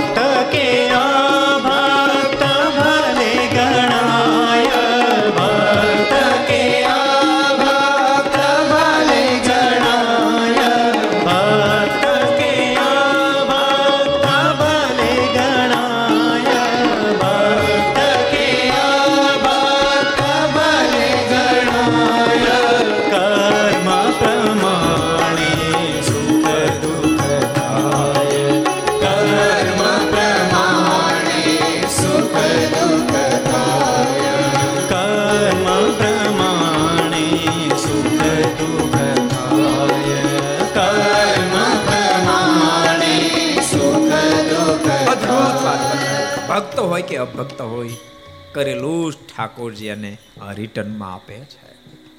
સુશીલાજીને વાત પકડાઈ ગઈ કે મારા પતિના દુઃખનું કારણ આ છે. સુશીલાજીએ તુરંત એના પતિદેવને કહ્યું, પતિદેવ, સુશીલાજી હોશિયાર બહુ છે. એના મનમાં વિચાર થયો, મારા પતિ ભગવાનના ભાગના ડાળિયા ખાઈ ગયા છે. અમારો દાળ દર ત્યારે જ જાય, વળતરમાં કંઈક આપીએ. પતિદેવ, આપ દ્વારકા પધારો. પણ સુદામા પણ બહુ સુરવેની માણા છે. હું નહીં જાઉં. માગવા નહીં જાઉં. અને ભક્તો, એક વાત તમને કહું. આપવું તો કઠણ છે. ના નથી. પણ એટલું ભૂલતા નહીં. આપવું જેટલું કઠણ છે ને એના કરતા માગવું બાપ લાખ ગણું કઠણ, લાખ ગણું કઠણ છે. બહુ કઠિન છે. મારું પણ માગવું નહીં. થોડાદારની શબ્દ છે. તોરલ કહે મરવું પણ માગું નહીં. મન અનવિન પ્રાણ મારા જાય ભૂખી મરી જાવ પણ માગું નહીં.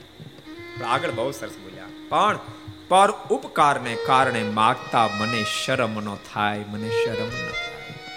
માગવું બહુ કઠિન છે. પણ બીજાના ભલાને માટે માગતા શરમ ન થાય. જોકે ભક્તો સાચો કહું, ઠાકોરજીને આપણા પર તો બહુ મોટી મહેરબાની છે. માગવા દીધા વિના ઠાકોરજી ભેગું કરી દે છે. માત્ર રૂપરેખા કહે ઠાકોરજી તમને પ્રેરણા કરે છે. ને તો આ ચાલી કરોડનું કામ. ક્યાંય માગ્યા વિના ભેગું થઈ જાય. કઠિન નહીં ઇમ્પોસિબલ છે. પણ પોસિબલ બન્યું હોય તો ઠાકોરજીની પૂર્ણ કૃપા એની મરજી. અહીંથી આપણે રજૂ કરીએ. લાખો લોકો ભક્તો આ ઘર સભાન કથા સાંભળે છે. ઠાકોરજી કોઈને કોઈને પ્રેરણા કરે. અને ત્યાંથી સેવા મોકલેલા જેથી કરીને શક્ય બને છે. સુદામાએ ના પાડી દીધી, નહીં માગવા જાઓ. માગવું એ તો મરવા કરતા ભૂંડું છે. નહીં માગવા જાઓ. સુદામાએ ના જ્યારે પાડીને ત્યારે સુશીલાજી કીધું પતિદેવ હું પણ નથી ઈચ્છતી કે આપ માગવા જાઓ. હું મોકલતી પણ નથી માગવા. હું આપવા મોકલો છું. આપ આપના મિત્રને આ તાંદુલ જમાડતા આવો. અને સુશીલાજી કયા પ્રમાણે તાંદુ લઈ અને સુદામા દ્વારકાધીશની પાસે વળ્યા છે? રસ્તામાં ચાલ્યા જાય, વિવિધ પ્રકારના કોડ કર્યા જાય છે. નરસિંહ મહેતા એ ઘટનાને અદભુત રીતે ટાંકી છે. હે જો સુદામાજી દ્વારકામાં જાય છે રે જો સુદામાજી દ્વારકામાં જાય છે રે જો સુદામાજી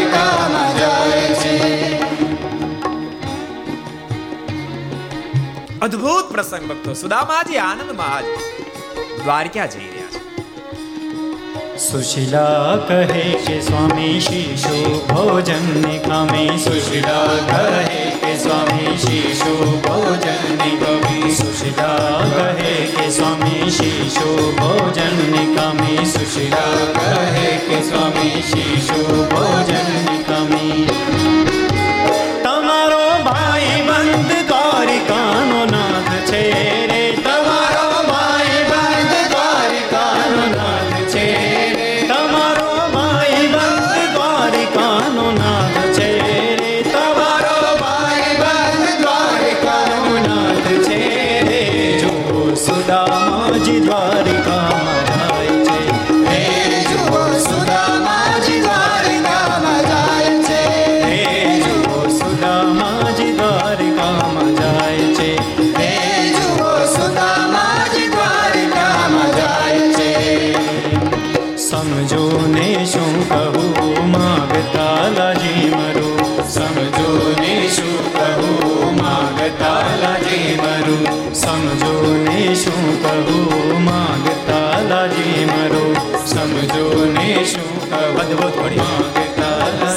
શું કહું લાજતા માગતા લાચી મરો સમજો ને શું કહું બહુ સરસ કરે છે સમજો ને શું કહું માગતા લાજી મરો સમજો ને શું કહું માગતા લાજી મરો સમજો ને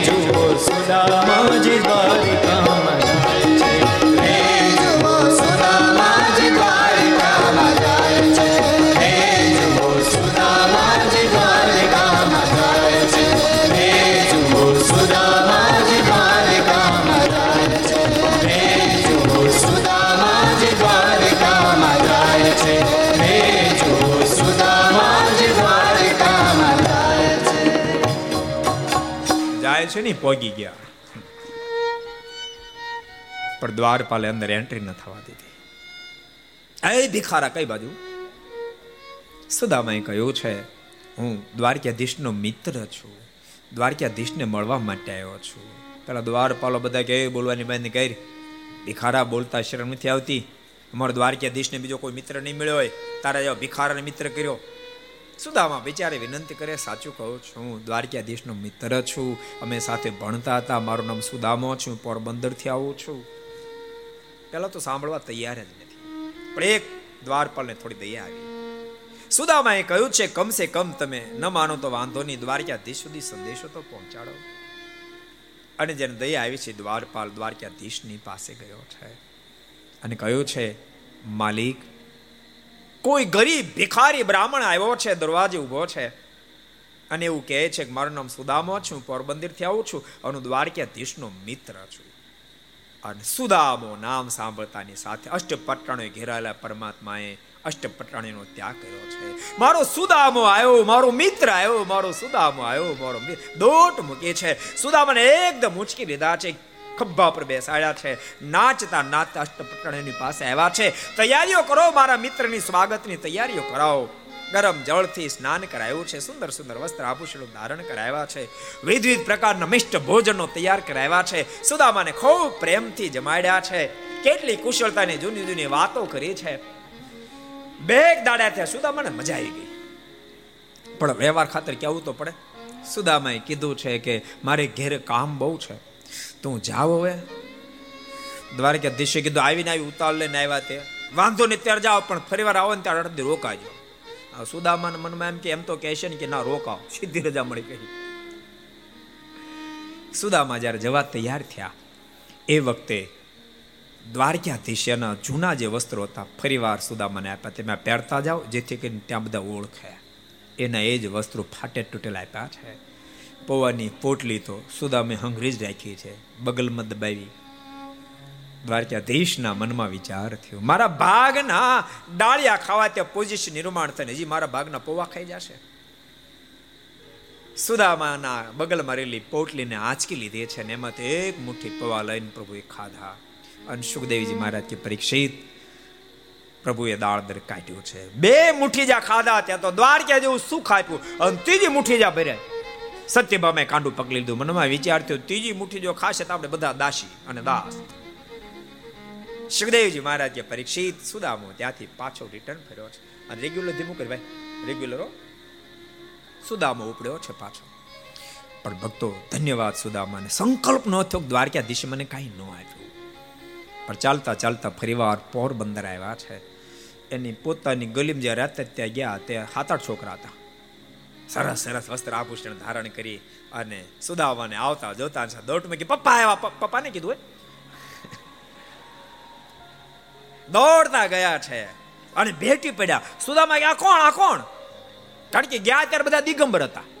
અને અત્યારે સરસ સરસ વસ્ત્ર આભૂષણો પહેર્યા હતા. પણ પછી પોતાને તો ઓળખી જાય ને. ઓ આ તો મારા દીકરો. બેટા તમારી પાસે અરે, વસ્ત્રી નહીં. ક્યાં કરો? આવો તો ખરાબ મહેલ તો જો. અને સુદામાનું તમામ દાળદર પ્રભુએ કાઢ્યું છે. સુખદેવજી મહારાજ કે પરીક્ષિત ત્યારબાદ કુરુક્ષેત્રના મેદાન બહુ મોટો યજ્ઞ કર્યો છે. આ યજ્ઞની અંદર બહુ સાધુ સંતો બધા ત્યાં આવ્યા છે. અને અનેક સાધુ સંતો જ્યારે આવ્યા છે ત્યારે પરમાત્માએ સામેથી તમામનું સ્વાગત કર્યું છે. અને પરમાત્મા બહુ અદ્ભુત બોલ્યા, પરમહંસો, આપ પધાર્યા. મને ખૂબ આનંદ થયો. આજ મારો યજ્ઞ સફળ થયો. આપના દર્શનથી મને એમ લાગે છે કે મારા લોચન સફળ થયા છે. સંતો, તમારી મહાનતા હું શું કહું? બોલતા પરમાત્મા સ્વયં સ્વમુખે બોલે હે પરમહંસો યસ્યાત્મબુદ્ધિ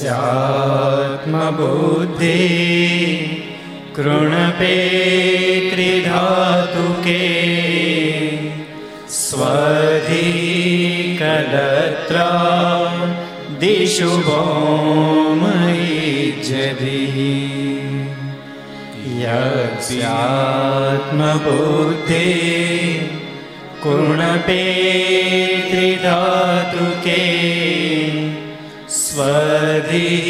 स्वधिकलत्रा विशुभो मयिज्यतिः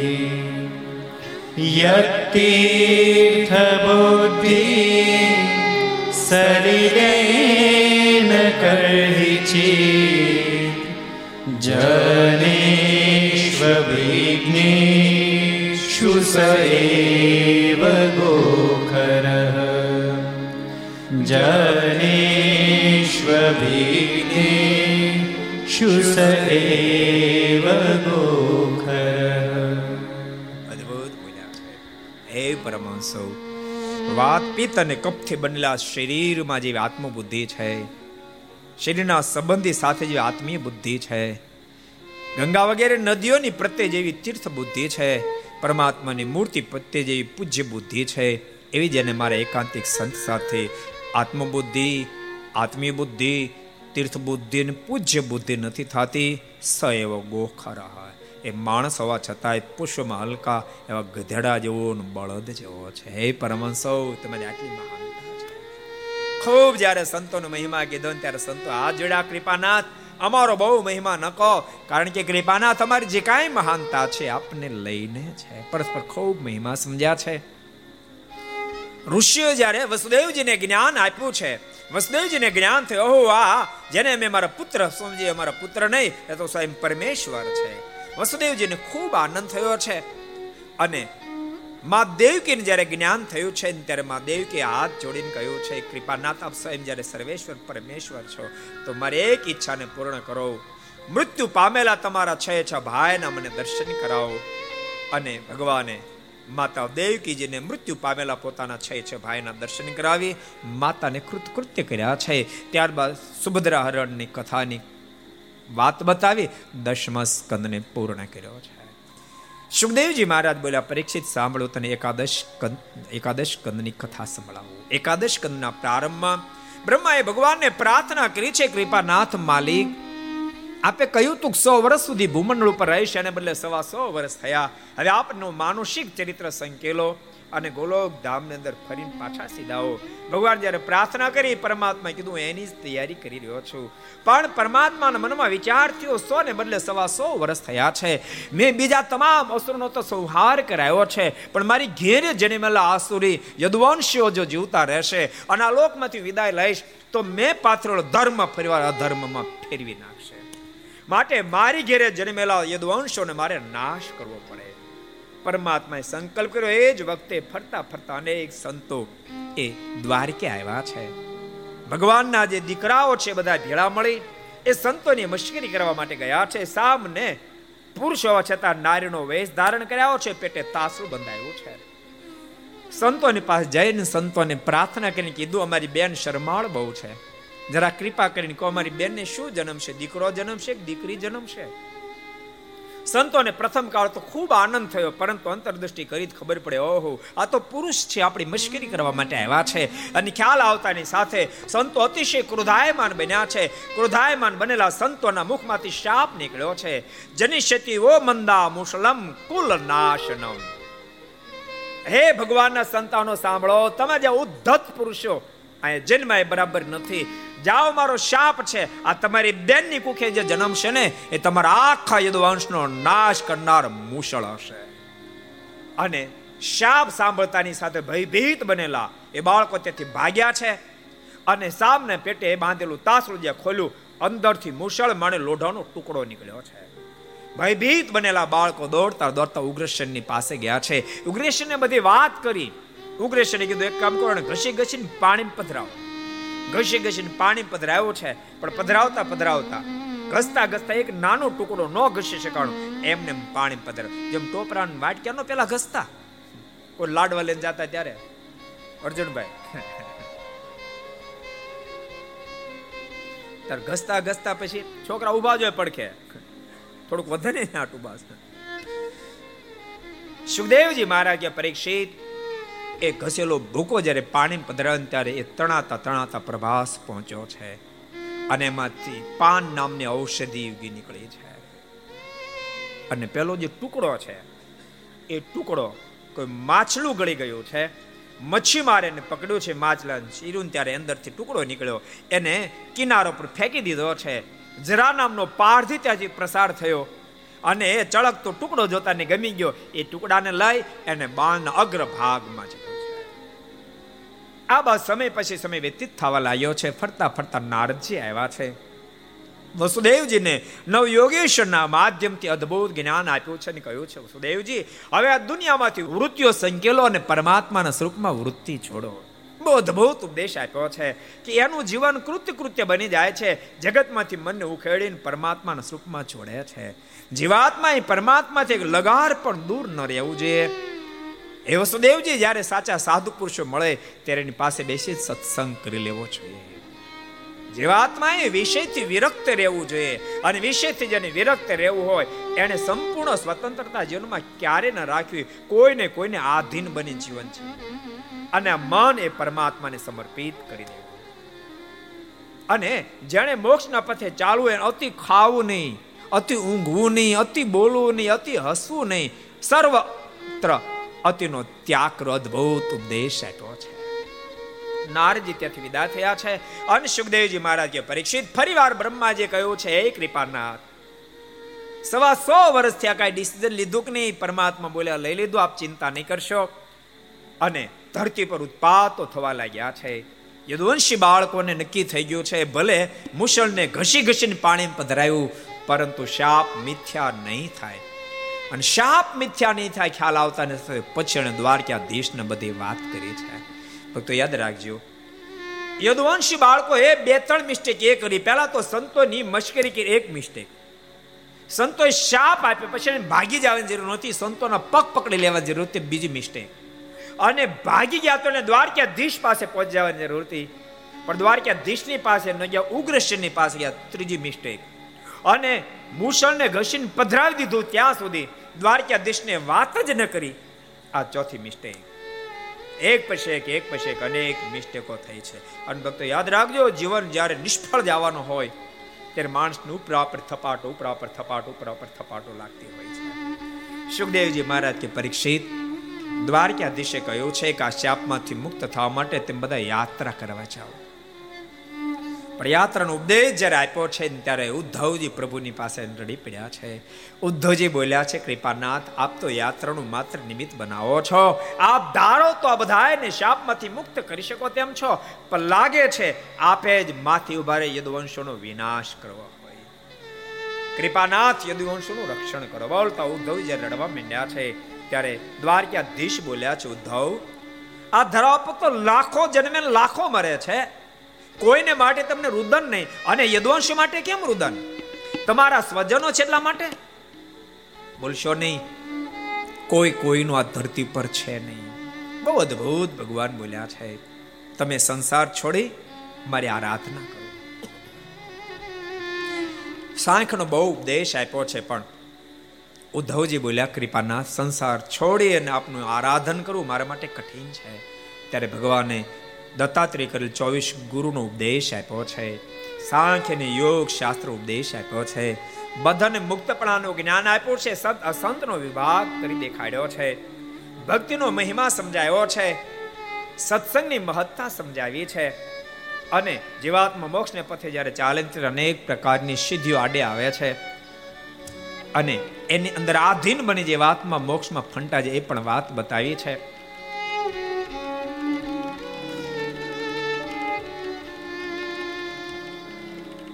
ઉદ્ધવજીને ખૂબ જ્યારે જ્ઞાન આપ્યું છે. રડતે નેત્ર ઉદ્ધવજી બોલ્યા છે, કૃપાનાથ, મને આપની વાતને હા પડે છે, દુનિયા મિથ્યા છે, પણ આપને વિના રહી કેમ શકું? દ્વારકાધીશે કીધું છે? તમે અહીંયાથી બદ્રિકાશ્રમ જાઓ. માલિક મને કઈ આધાર આપો, પરમાત્મા એને ચાખડી આપી છે. ઉદ્ધવજી બદ્રિકાશ્રમ બાદ જવા માટે ઉપડ્યા છે. અને સુખદેવજી મહારાજ કે પરીક્ષિત, પરમાત્મા બળદેવ ભૈયાનો આખા યદુવંશ તમામ પ્રભાસની યાત્રા કરવા માટે ગયા છે. અને પ્રભાસ યાત્રા કરતા કરતા પહોંચ્યા છે. યદુવંશોની કુબુદ્ધિ પ્રગટતાની સાથે મદિરા પાન કર્યું છે. અને મદિરા પાન કરતાની સાથે બુદ્ધિ ભ્રષ્ટ થઈ અને ભયંકર પરસ્પર ઝઘડો રહ્યો છે. ઝઘડતા યદુવંશન રોકવાને માટે બળદેવ ભૈયા અને ભગવાન દ્વારકાધીશ ગયા છે. તો બળદેવ ભૈયા દ્વારકાધીશને મારવા માટે પાછળ દોડ્યા છે. એ વખતે દ્વારકાધીશ બળદેવ ભૈયા ઉદાસ થઈને દૂર જતા રહ્યા છે. બળદેવ ભૈયાને એમ લાગ્યું છે કે આ ધરતી પર રહેવા માટે કોઈ અર્થ નથી. સમુદ્ર તટો પર પદ્માસન વાળે છે. રામા સમુદ્ર વેલાયામ, યોગમાસ્થાય પૌરુષામ. તત્યાજ લોક માનુષમ સંયાત માન માત્મની. મૃત્યુ પાછી વાળી લઈ અને બળદેવ ભૈયા લોકમાંથી વિદાય લીધી છે. સુખદેવજી મહારાજ કે પરીક્ષિત યદુવંશો ખૂબ ઝઘડ્યા, ખૂબ જગડ્યા છે. બથો બથ આવ્યા છે. પણ તેમ છતાંય મોજ આવતી નથી. એમાં પ્રભાસની અંદર ઘસડાને આવેલી પેલી પાન એમાંથી, જે ભૂકો એમાંથી પાન ઉગી છે, એ પાનના પાંદડા તલવારની ધાર જેવા છે. એને કાપી કાપીને અંદરો અંદર લડવા માંડ્યા છે. અને એ પાનના પ્રતાપ એક પછી એક બધા જ મોતને ઘાટ ઉતર્યા છે. અને તમામ યદુવંશોને જ્યારે વિનાશ સર્જાયો છે એવમ નષ્ટેશુ સર્વેશુ કુલેશુ કેશવઃ અવતારિતો ભૂવો ભાર ઇતિ મેન અવશેષિતઃ બધાનું મૃત્યુ થતાની સાથે દ્વારકા દેશે નિરાતનો શ્વાસ લીધો હાસ આ ધરતી પર જેને માટે આવ્યો હતો એ તમામ અધર્મીઓનો તો નાશ મેં કર્યો મારે ત્યાં જન્મેલા યદવાંશોનો પણ મેં વિનાશ સર્જ્યો છે આમ નિર્ધાર કરી પીપળાના ઝાડ નીચે પ્રભુ પગ ઉપર પગ ચડાવી અને શાંતિથી બેઠા છે એ જ વખતે જરા નામનો પારધી કે જેણે મુસળનો નાનો ટુકડો પોતાના બાળના અગ્રભાગમાં જડ્યો છે, એ ત્યાં હાજર થયો છે. પરમાત્માને પગ ઉપર પગ ચડાવીને બેઠેલા જોતાની સાથે મનમાં એમ લાગ્યું કાળિયર મૃગ લાગે છે. કાળિયર મૃગ જાણી એણે બાણ છોડ્યું છે. પણ સુખદેવજી મહારાજ કે પરીક્ષિત, છોડાયેલો બાણે પરમાત્માના હાથની હથળીની વિંધી, પગને વિંધી છાતીને આર પાર બાણ ઉતરી ગયું. પરમાત્માના મુખમાંથી ઓમ શાંતિ શાંતિ શાંતિ શબ્દ નાદ નીકળ્યો છે. આ નાદ સાંભળતાની સાથે જરા નામના પારધીના મનમાં વિચાર થયો છે, હો, આ તો કોઈ માણસને બાણ મરાણું લાગે છે. દોડતો દોડતો પારધી આવ્યો છે. આવીને જોયું તો સ્વયં દ્વારકાધીશને બાણ વાગેલો છે. અને આ ઘટના જોતાની સાથે જરા ખૂબ રડવા માંડ્યો છે. કૃપાનાથ, મેં કેટલું મોટું પાપ કર્યું, ભગવાન ઓળખી ગયો છે. ભગવાન બોલ્યા, તું ચિંતા નહીં કરીશ. જે કાંઈ ઘટના ઘટી, મારી ઈચ્છાથી ઘટી છે. દારૂક આવ્યો છે, દારૂક કીધું, દારૂક, તું દ્વારકા પાછો જા. દ્વારકા વાસીને કહી દે, સાત દિવસમાં આખી દ્વારકાને સમુદ્ર ડૂબાડી દેશે. માટે બધા દ્વારકાનો ત્યાગ કરે. દારૂક ગયો છે અને પરમાત્માએ આ લોકમાંથી વિદાય લેવાની તૈયારી કરી છે. અને સુખદેવજી મહારાજ કે પરીક્ષિત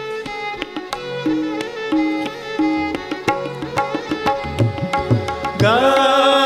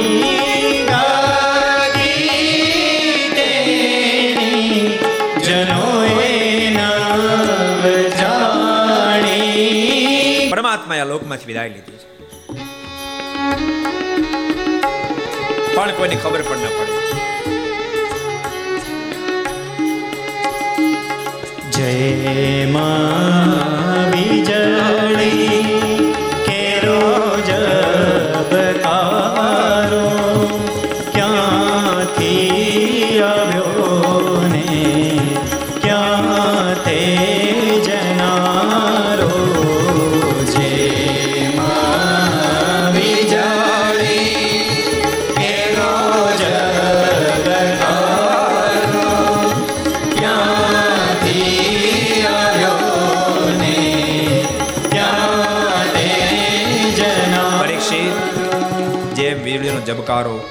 ક્યાંથી પ્રગટ્યો કે આદર્શ થયો, કોઈની કલ્પના ના આવે આ ધરતી પર પ્રભુ પ્રગટ્યા અને માનસિક લીલા સંકેલી કોઈની કલ્પના પણ ના આવી. પ્રભુ આ લોકમાંથી વિદાય લીધી છે. આકાશ માર્ગે અનેક મુક્તોનું વિમાનો આવ્યા છે. પુષ્પવૃષ્ટિ કરી જઈ જે નાદો કર્યા છે. વિમાનમાં બેસીને ભગવાન ફરીને ગોલોક ધામને પામ્યા છે. દારૂકનો સંદેશો મળતાની સાથે અષ્ટપટણી વગેરે પ્રવાસ પહોંચ્યા છે. અન્ય નારીઓ લઈને અર્જુન સ્વયં ઇન્દ્રપ્રસ્થ જતો હોય, પણ કાબા પુરુષે લૂંટી લીધા છે. પાછળ દ્વારકાને સમુદ્રે ડૂબાડી દીધી છે. આ સમાચાર દાદાને મળતાની સાથે દાદીમાં કુંતાજે દેહ છોડ્યો છે અને હિમાળો ગાળવાને માટે પાંચે પાંડવો જતા રહ્યા છે. શુદ્ધ પુરાણી કે શૌનક અને રાજગાદી ઉપર પરીક્ષિતનું સ્થાપન કરવામાં આવ્યું. આજે એકાદશ કંદને પૂર્ણ કર્યા છે. દ્વાદશ કંદની અંદર સુખદેવજી મહારાજ બોલ્યા, પરીક્ષિત, તારે કોઈ ઈચ્છા હોય તો બોલ, ન તો કથાને વિરામ આપો. પરીક્ષિતે પ્રશ્ન કર્યો છે, ગુરુદેવ, ત્યારબાદ કોનું કોનું રાજ્ય ધરાવ પર આવ્યું આપ કથા મને સંભળાવો. સુખદેવજી મહારાજ બોલ્યા છે, પરીક્ષિત, મેં તને નવમા સ્કંદ સુધી વાત બતાવી હતી કે જરાસંઘના વંશની અંદર પુરંજન રિપંજય નામનો રાજા થશે અને એને શુનક નામનો મંત્રી મારી નાખશે અને પોતાના પુત્ર પ્રદ્યાતને ગાદી પર સ્થાપિત કરશે. પ્રદ્યાતના વંશની અંદર પાલક નામનો રાજા આવશે. પાલકના વંશની અંદર વૈશાખી નામનો રાજા આવશે. એના વંશની અંદર રાજક નામનો રાજા આવશે અને એના વંશની અંદર નંદન નામનો રાજા આવશે. આ પાંચ રાજાઓ મળે એકસો આડત્રીસ વર્ષ સુધી રાજ્ય કરશે. ત્યારબાદ શિશુનાગના વંશની અંદર કાકવર્ણ આદિક બાર રાજાઓ ત્રણસો સાઠ વર્ષ સુધી રાજ્ય કરશે. જેની અંદર મહાનંદનો પુત્ર નંદ ક્ષેત્રનો વિનાશનું કારણ બનશે. ત્યારબાદ સત્તાઓ શુદ્રના હાથમાં જશે. ધીમે ધીમે કરતા ઘોર કળી કાળ આ ધરાને ગ્રહી લેશે. પિતૃ ભક્તિ જશે માતૃ ભક્તિ જશે. ભાઈ કરતા શાળામાં વધારે પ્રતિબંધ હશે. મા બાપ કરતા સાસુ સસરામાં હેત અધિક પુરુષને થશે. અને ગાયો વગેરે બકરી જેટલા શરીરવાળી કદવાળી થશે માણસનું આયુષ્ય વીસ ત્રીસ વર્ષનું થઈ જશે. ત્યારે સંભલપુર નામના ગામની અંદર વિષ્ણુએશા નામના બ્રાહ્મણને ત્યાં કલકી નામના ભગવાનનું અવતરણ થશે અને ધરા પરથી અધર્મ ઉત્થાપી ફરીવાર સદ્ધર્મનું સ્થાપન કરશે, સતયુગની સ્થાપના થશે. તમારા મનમાં સંકલ્પ થશે, આમાં કે ભગવાન સ્વામિનારાયણની વાત તો ના આવી. પણ ભૂલશો નહીં. કલીના એન ભાગમાં કલકી અવતારનું અવતરણ થશે. બાકી ભગવાન સ્વામિનારાયણના પ્રાગટ્યની આગાહીઓ તો ભક્તો નિત્ય આપણે ગાઈએ છીએ. વાસ્તવ મહાત્મા વગેરે ગ્રંથોની અંદર અદ્ભુત રીતે ભગવાન શ્રી ધરતી પર પધારવાના એની કહાની લખી છે એકવાર ફીર છે ગાયકા માયા કૃષ્ણ સાર્જુને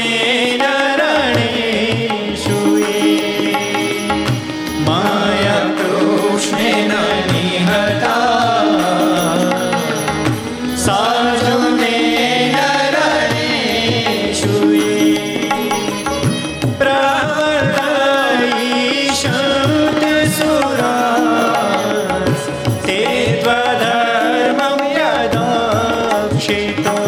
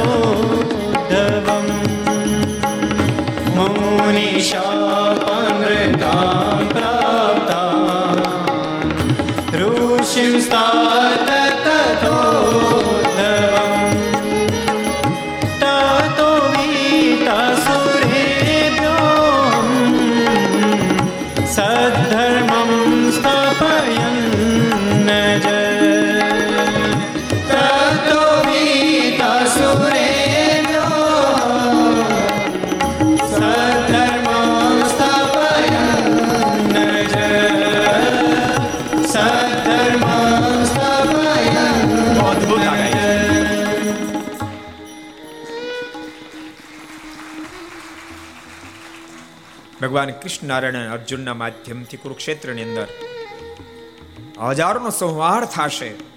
દૈવી આત્મા તો મુક્તિ પદને પામશે, પણ તામસી પ્રકૃતિને જે હશે, ફરીવાર ધરા પર જ્યારે આવશે, ધરા પર અધર્મને જ્યારે પાથરશે ત્યારે ધર્મદેવ ભક્તિ માતાના આંગણે છપિયા ગામની અંદર હું અવતારને ધારણ કરીશ, દ્વિજ કુળની અંદર, બ્રાહ્મણ કુળની અંદર અને દુર્વાસા મુનિનો શાપ ગ્રહણ કરીશ, બદ્રિકાશ્રમમાં. અને દુર્વાસા મુનિના શાપથી શાપિત બનેલા મુનિઓ અને ઉદ્ધવ આ ધરતી પર આવ્યા છે. એ તમામને શાપમાંથી મુક્ત કરાવી અને આ ધરા પર સદધર્મનું સ્થાપન કરી સ્વામીના નામથી પ્રસિદ્ધિને પામીશ આપણે ભાગશાળી છે ભક્તો. આપણને પ્રગટ પરમાત્માની પ્રાપ્તિ થઈ. મોજમાં રહેવું, કેફ મારીને પ્રભુનું ખૂબ ભજન કરતા રહેશો. પરમાત્માએ આ લોકમાંથી વિદાય લીધી છે. સુખદેવજી મહારાજ બોલ્યા, પરીક્ષિત તું મને રજા જ્યાં સુધી અહીંયા બેઠો હોય ત્યાં સુધી તક્ષક નામનો સર્પ આવશે નહીં. પરશિત રડી પડ્યા છે. ધન્ય મુનિ શાર્દુલ સફલમ મેનો જન્મ છે હે સિંહ સ્વામી, આપે પરમાત્માને દિવ્ય ગાથા સંભળાવી મારો મનો જન્મ સફળ કરી નાખ્યો છે. વારંવાર આંખોના આંસુથી સુખદેવજી મારના ચણાવીને ભીંજવા છે. સુખદેવજી મહારાજ વિદાય લીધી છે. એ જ વખતે અઠ્યાસી હજાર ઋષિઓથી ઘેરેલો તક્ષક નામનો સર્પ આવ્યો છે. પરીક્ષિત તો પરમાત્માના ધ્યાનમાં બેઠા છે. તક્ષકે ડંખ માર્યો ને માર્યો અને પરીક્ષિત મહારાજાએ આ લોકમાંથી વિદાય લીધી. ગોલોકમાંથી અનેક ભગવાનના પાર્ષદોના વિમાનો આવ્યા છે. દેહને મૂકી વિમાનમાં બેસી પરીક્ષિત મહારાજા પરમાત્માનો ગોલોક ધામને પામ્યા છે. વેદવ્યાસજી અઢાર હજાર શ્લોકથી સબર શ્રીમદ ભાગવત ગ્રંથને પૂર્ણ કરતા અંતિમ મંગળાચરણ કરી રહ્યા છે. પ્રણામો નામ સંકીર્તનમ યસ્ય સર્વ પાપ પ્રણાશનમ પ્રણામો દુઃખ શમન તમ નમો હરિમ પરમ. જે પરમાત્માના નામનું રટન માત્ર જીવાત્માને દુઃખમાંથી મુક્ત કરનાર છે. વંદન કરવાથી જીવાત્મા કૃતકૃત્ય બની જાય છે. હે પરમેશ્વર, આપના ચરણાવીમાં મારા કરોડો કરોડો વંદન હોય બોલતા અઢાર હજાર શ્લોકથી સબર શ્રીમદ ભાગવત ગ્રંથને વેદ વ્યાસજીએ પૂર્ણ કર્યું છે. આપણે પણ આ ગ્રંથને પૂર્ણ કરતા પરમાત્માના ચરણાવીમાં એને અર્પણ કરીએ છીએ. કાયેન વાચા મનસેન્દ્રિયેર્વા બુદ્ધ્યાત્મના પ્રકૃતે સ્વભાવા કરોમિ યદ્ય सकलं પરસ્મૈ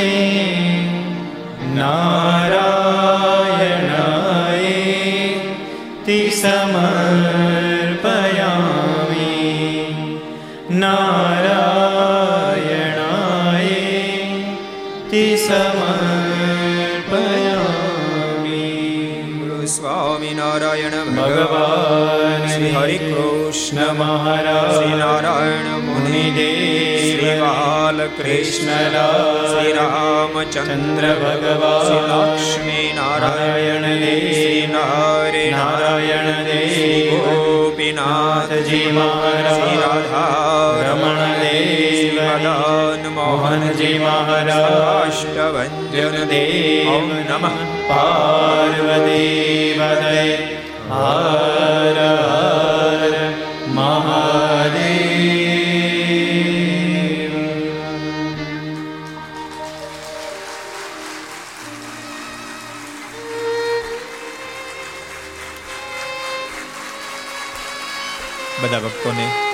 ખાસ ખાસ ભલામણ એ છે. પંદર પંદર દિવસથી વેદ વ્યાસજીની કલમે કંડારાયેલ સુખદેવજી મહારાજને મુખ્ય વહેલી પરીક્ષિત મહારાજ જે લીલી દિવ્ય શ્રીમદ ભાગવતની ગાથા સાંભળતા હતા. આ બે મિનિટ હવે અમને સાંભળજો. શ્રીમદ ભાગવતની ગાથા ગાવી અમારા માટે અશક્ય હોવા છતાં શક્ય બન્યું એનું કોઈ જો કારણ હોય તો સર્વાવતાર ઇષ્ટદેવ ભગવાન સ્વામિનારાયણની અમારા પર પૂર્ણ કૃપા લીલા પુરુષોત્તમ ભગવાન કૃષ્ણનારાયણ, મર્યાદા પુરુષોત્તમ પ્રભુ રાઘવની પૂર્ણ અનુકંપા. વડતાલ દેશ, ગાદી પીઠાધિપતિ, પરમ પૂજ્ય ધર્મ ધોરંદર એક હજાર આઠ આચાર્ય રાકેશ પ્રસાદજી મહારાજનું પૂર્ણ રાજીપો. સંપ્રદાયના અનેક સંતો ભક્તોનો રાજીપો, જેને કારણે આ ગાથાને ગાઈ શક્યા છીએ. વલ્લભ ભક્તજનો, અને મહાત્મય ભાગમાં એમ લખ્યું છે કે કથા જ્યારે પૂરી થાય ત્યારે શ્રોતાએ વક્તાને કંઈ દક્ષિણા આપવી જોઈએ નાતે તમારા બધાની પાસે દક્ષિણા માગવા માટે અધિકારી છું? તમે અહીંયા બેસીને સાંભળ્યું ઓનલાઈન ઘેરે બેસીને સાંભળ્યું હોય. કાંઈ ને કાંઈ દક્ષિણા આપશો તો આ કથા તમને પૂર્ણ ફળને દેનારી મળશે. તમારી પાસે દક્ષિણા મેં માગું છું. ઠાકોરજી બહુ મોટી કૃપા કરી આપણને માણસનો દેહ આપ્યો છે. તો મોક્ષને માટે આપ્યો છે. તો આપણો મોક્ષને બગાડે એવું કોઈ કુલક્ષણ હોય, કુટેવ હોય કુવેશન હોય, એ તમામનો ત્યાગ કરશો. મંદિરે ન જતા હોય તો મંદિરે જાજો પૂજા પાઠ ન કરતા હોય પૂજા પાઠ કરજો સારું સાત શાસ્ત્રનું વાંચનનું નિયમ લેજો, માળા ફેરવાનું નિયમ લેજો. યુવાનો માત પિતાના આમન્યાનું અનુસંધાન ન રાખતા હોય તો માત પિતાને રાજી કરજો. જીવનને દિવ્ય બનાવજો એમ માનશું તમે અમને બધી જ ગુરુ દક્ષિણા આપી છે. વલ્લભ ભક્તજનો વેદવ્યાસજીની કલમે તો ખૂબ સુંદર રીતે આ ગ્રંથને કંડારવામાં આવ્યો છે. પરંતુ તેમ છતાં કે ક્ષતિ રહી ગઈ હોય કારણ કે અમે સત્સંગીઓના વક્તા છીએ. શ્રીમદ ભાગવતના મુખ્ય વક્તા નથી. તેમ છતાંય પરમાત્માને યાદ કરીને પ્રભુ જેટલું બોલ્યા એટલે બોલ્યા છે. કોઈ જગ્યાએ ક્ષત્રિય હોય, આપ સર્વે જ્ઞાની છો. એ બદલ આપ બધાની પાસે બે હાથ જોડી અને ક્ષમા ઈચ્છો છું. આ બધા રાજી રહેજો. અને આ ગ્રંથમાંથી તમને મોક્ષ કરતલ કોઈ વાત લાગી હોય, જીવનને દિવ્ય બનાવી કોઈ વાત લાગી હોય એને હૃદયરૂપી તેજરૂમાં સંગ્રહી રાખજો. જે દિવસે કોઈ કામ નહીં લાગે, તે દાડા વાત તમને કામ લાગશે અને પ્રભુની પ્રાપ્તિ કરાવશે. માટે અવશ્ય મેં એના હૃદયમાં સંગ્રહી રાખજો.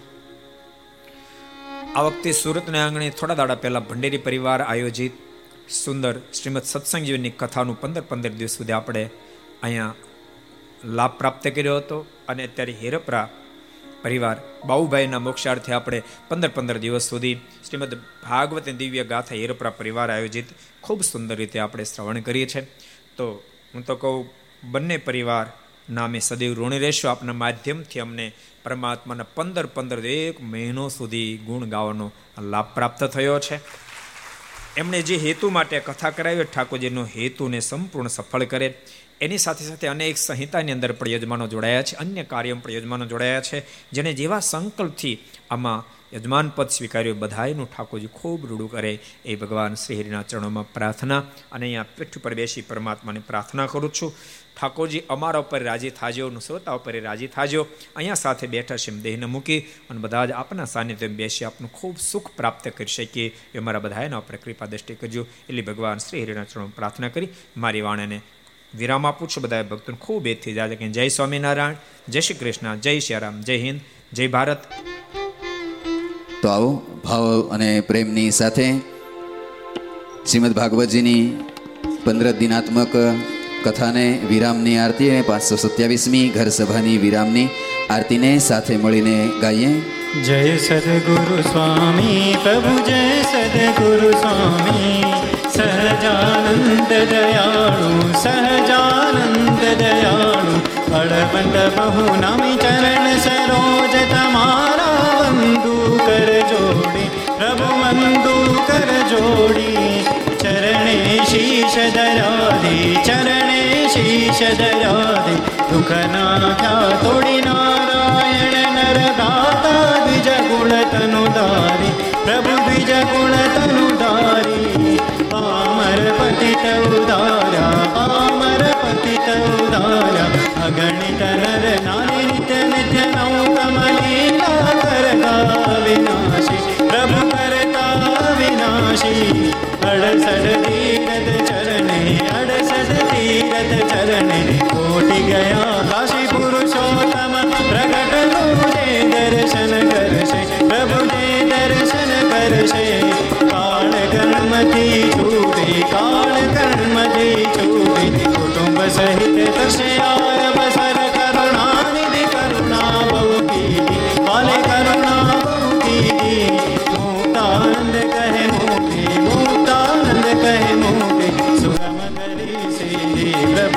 સદગુરુ સ્વામી પ્રભુ જય સદગુરુ સ્વામી પ્રભુ જય સદગુરુ સ્વામી દર્શન પ્રદક્ષિણા પદે પદે દેવાભિવંદનમાત્મરક્ષણાર્થે આત્માભિવંદનમાં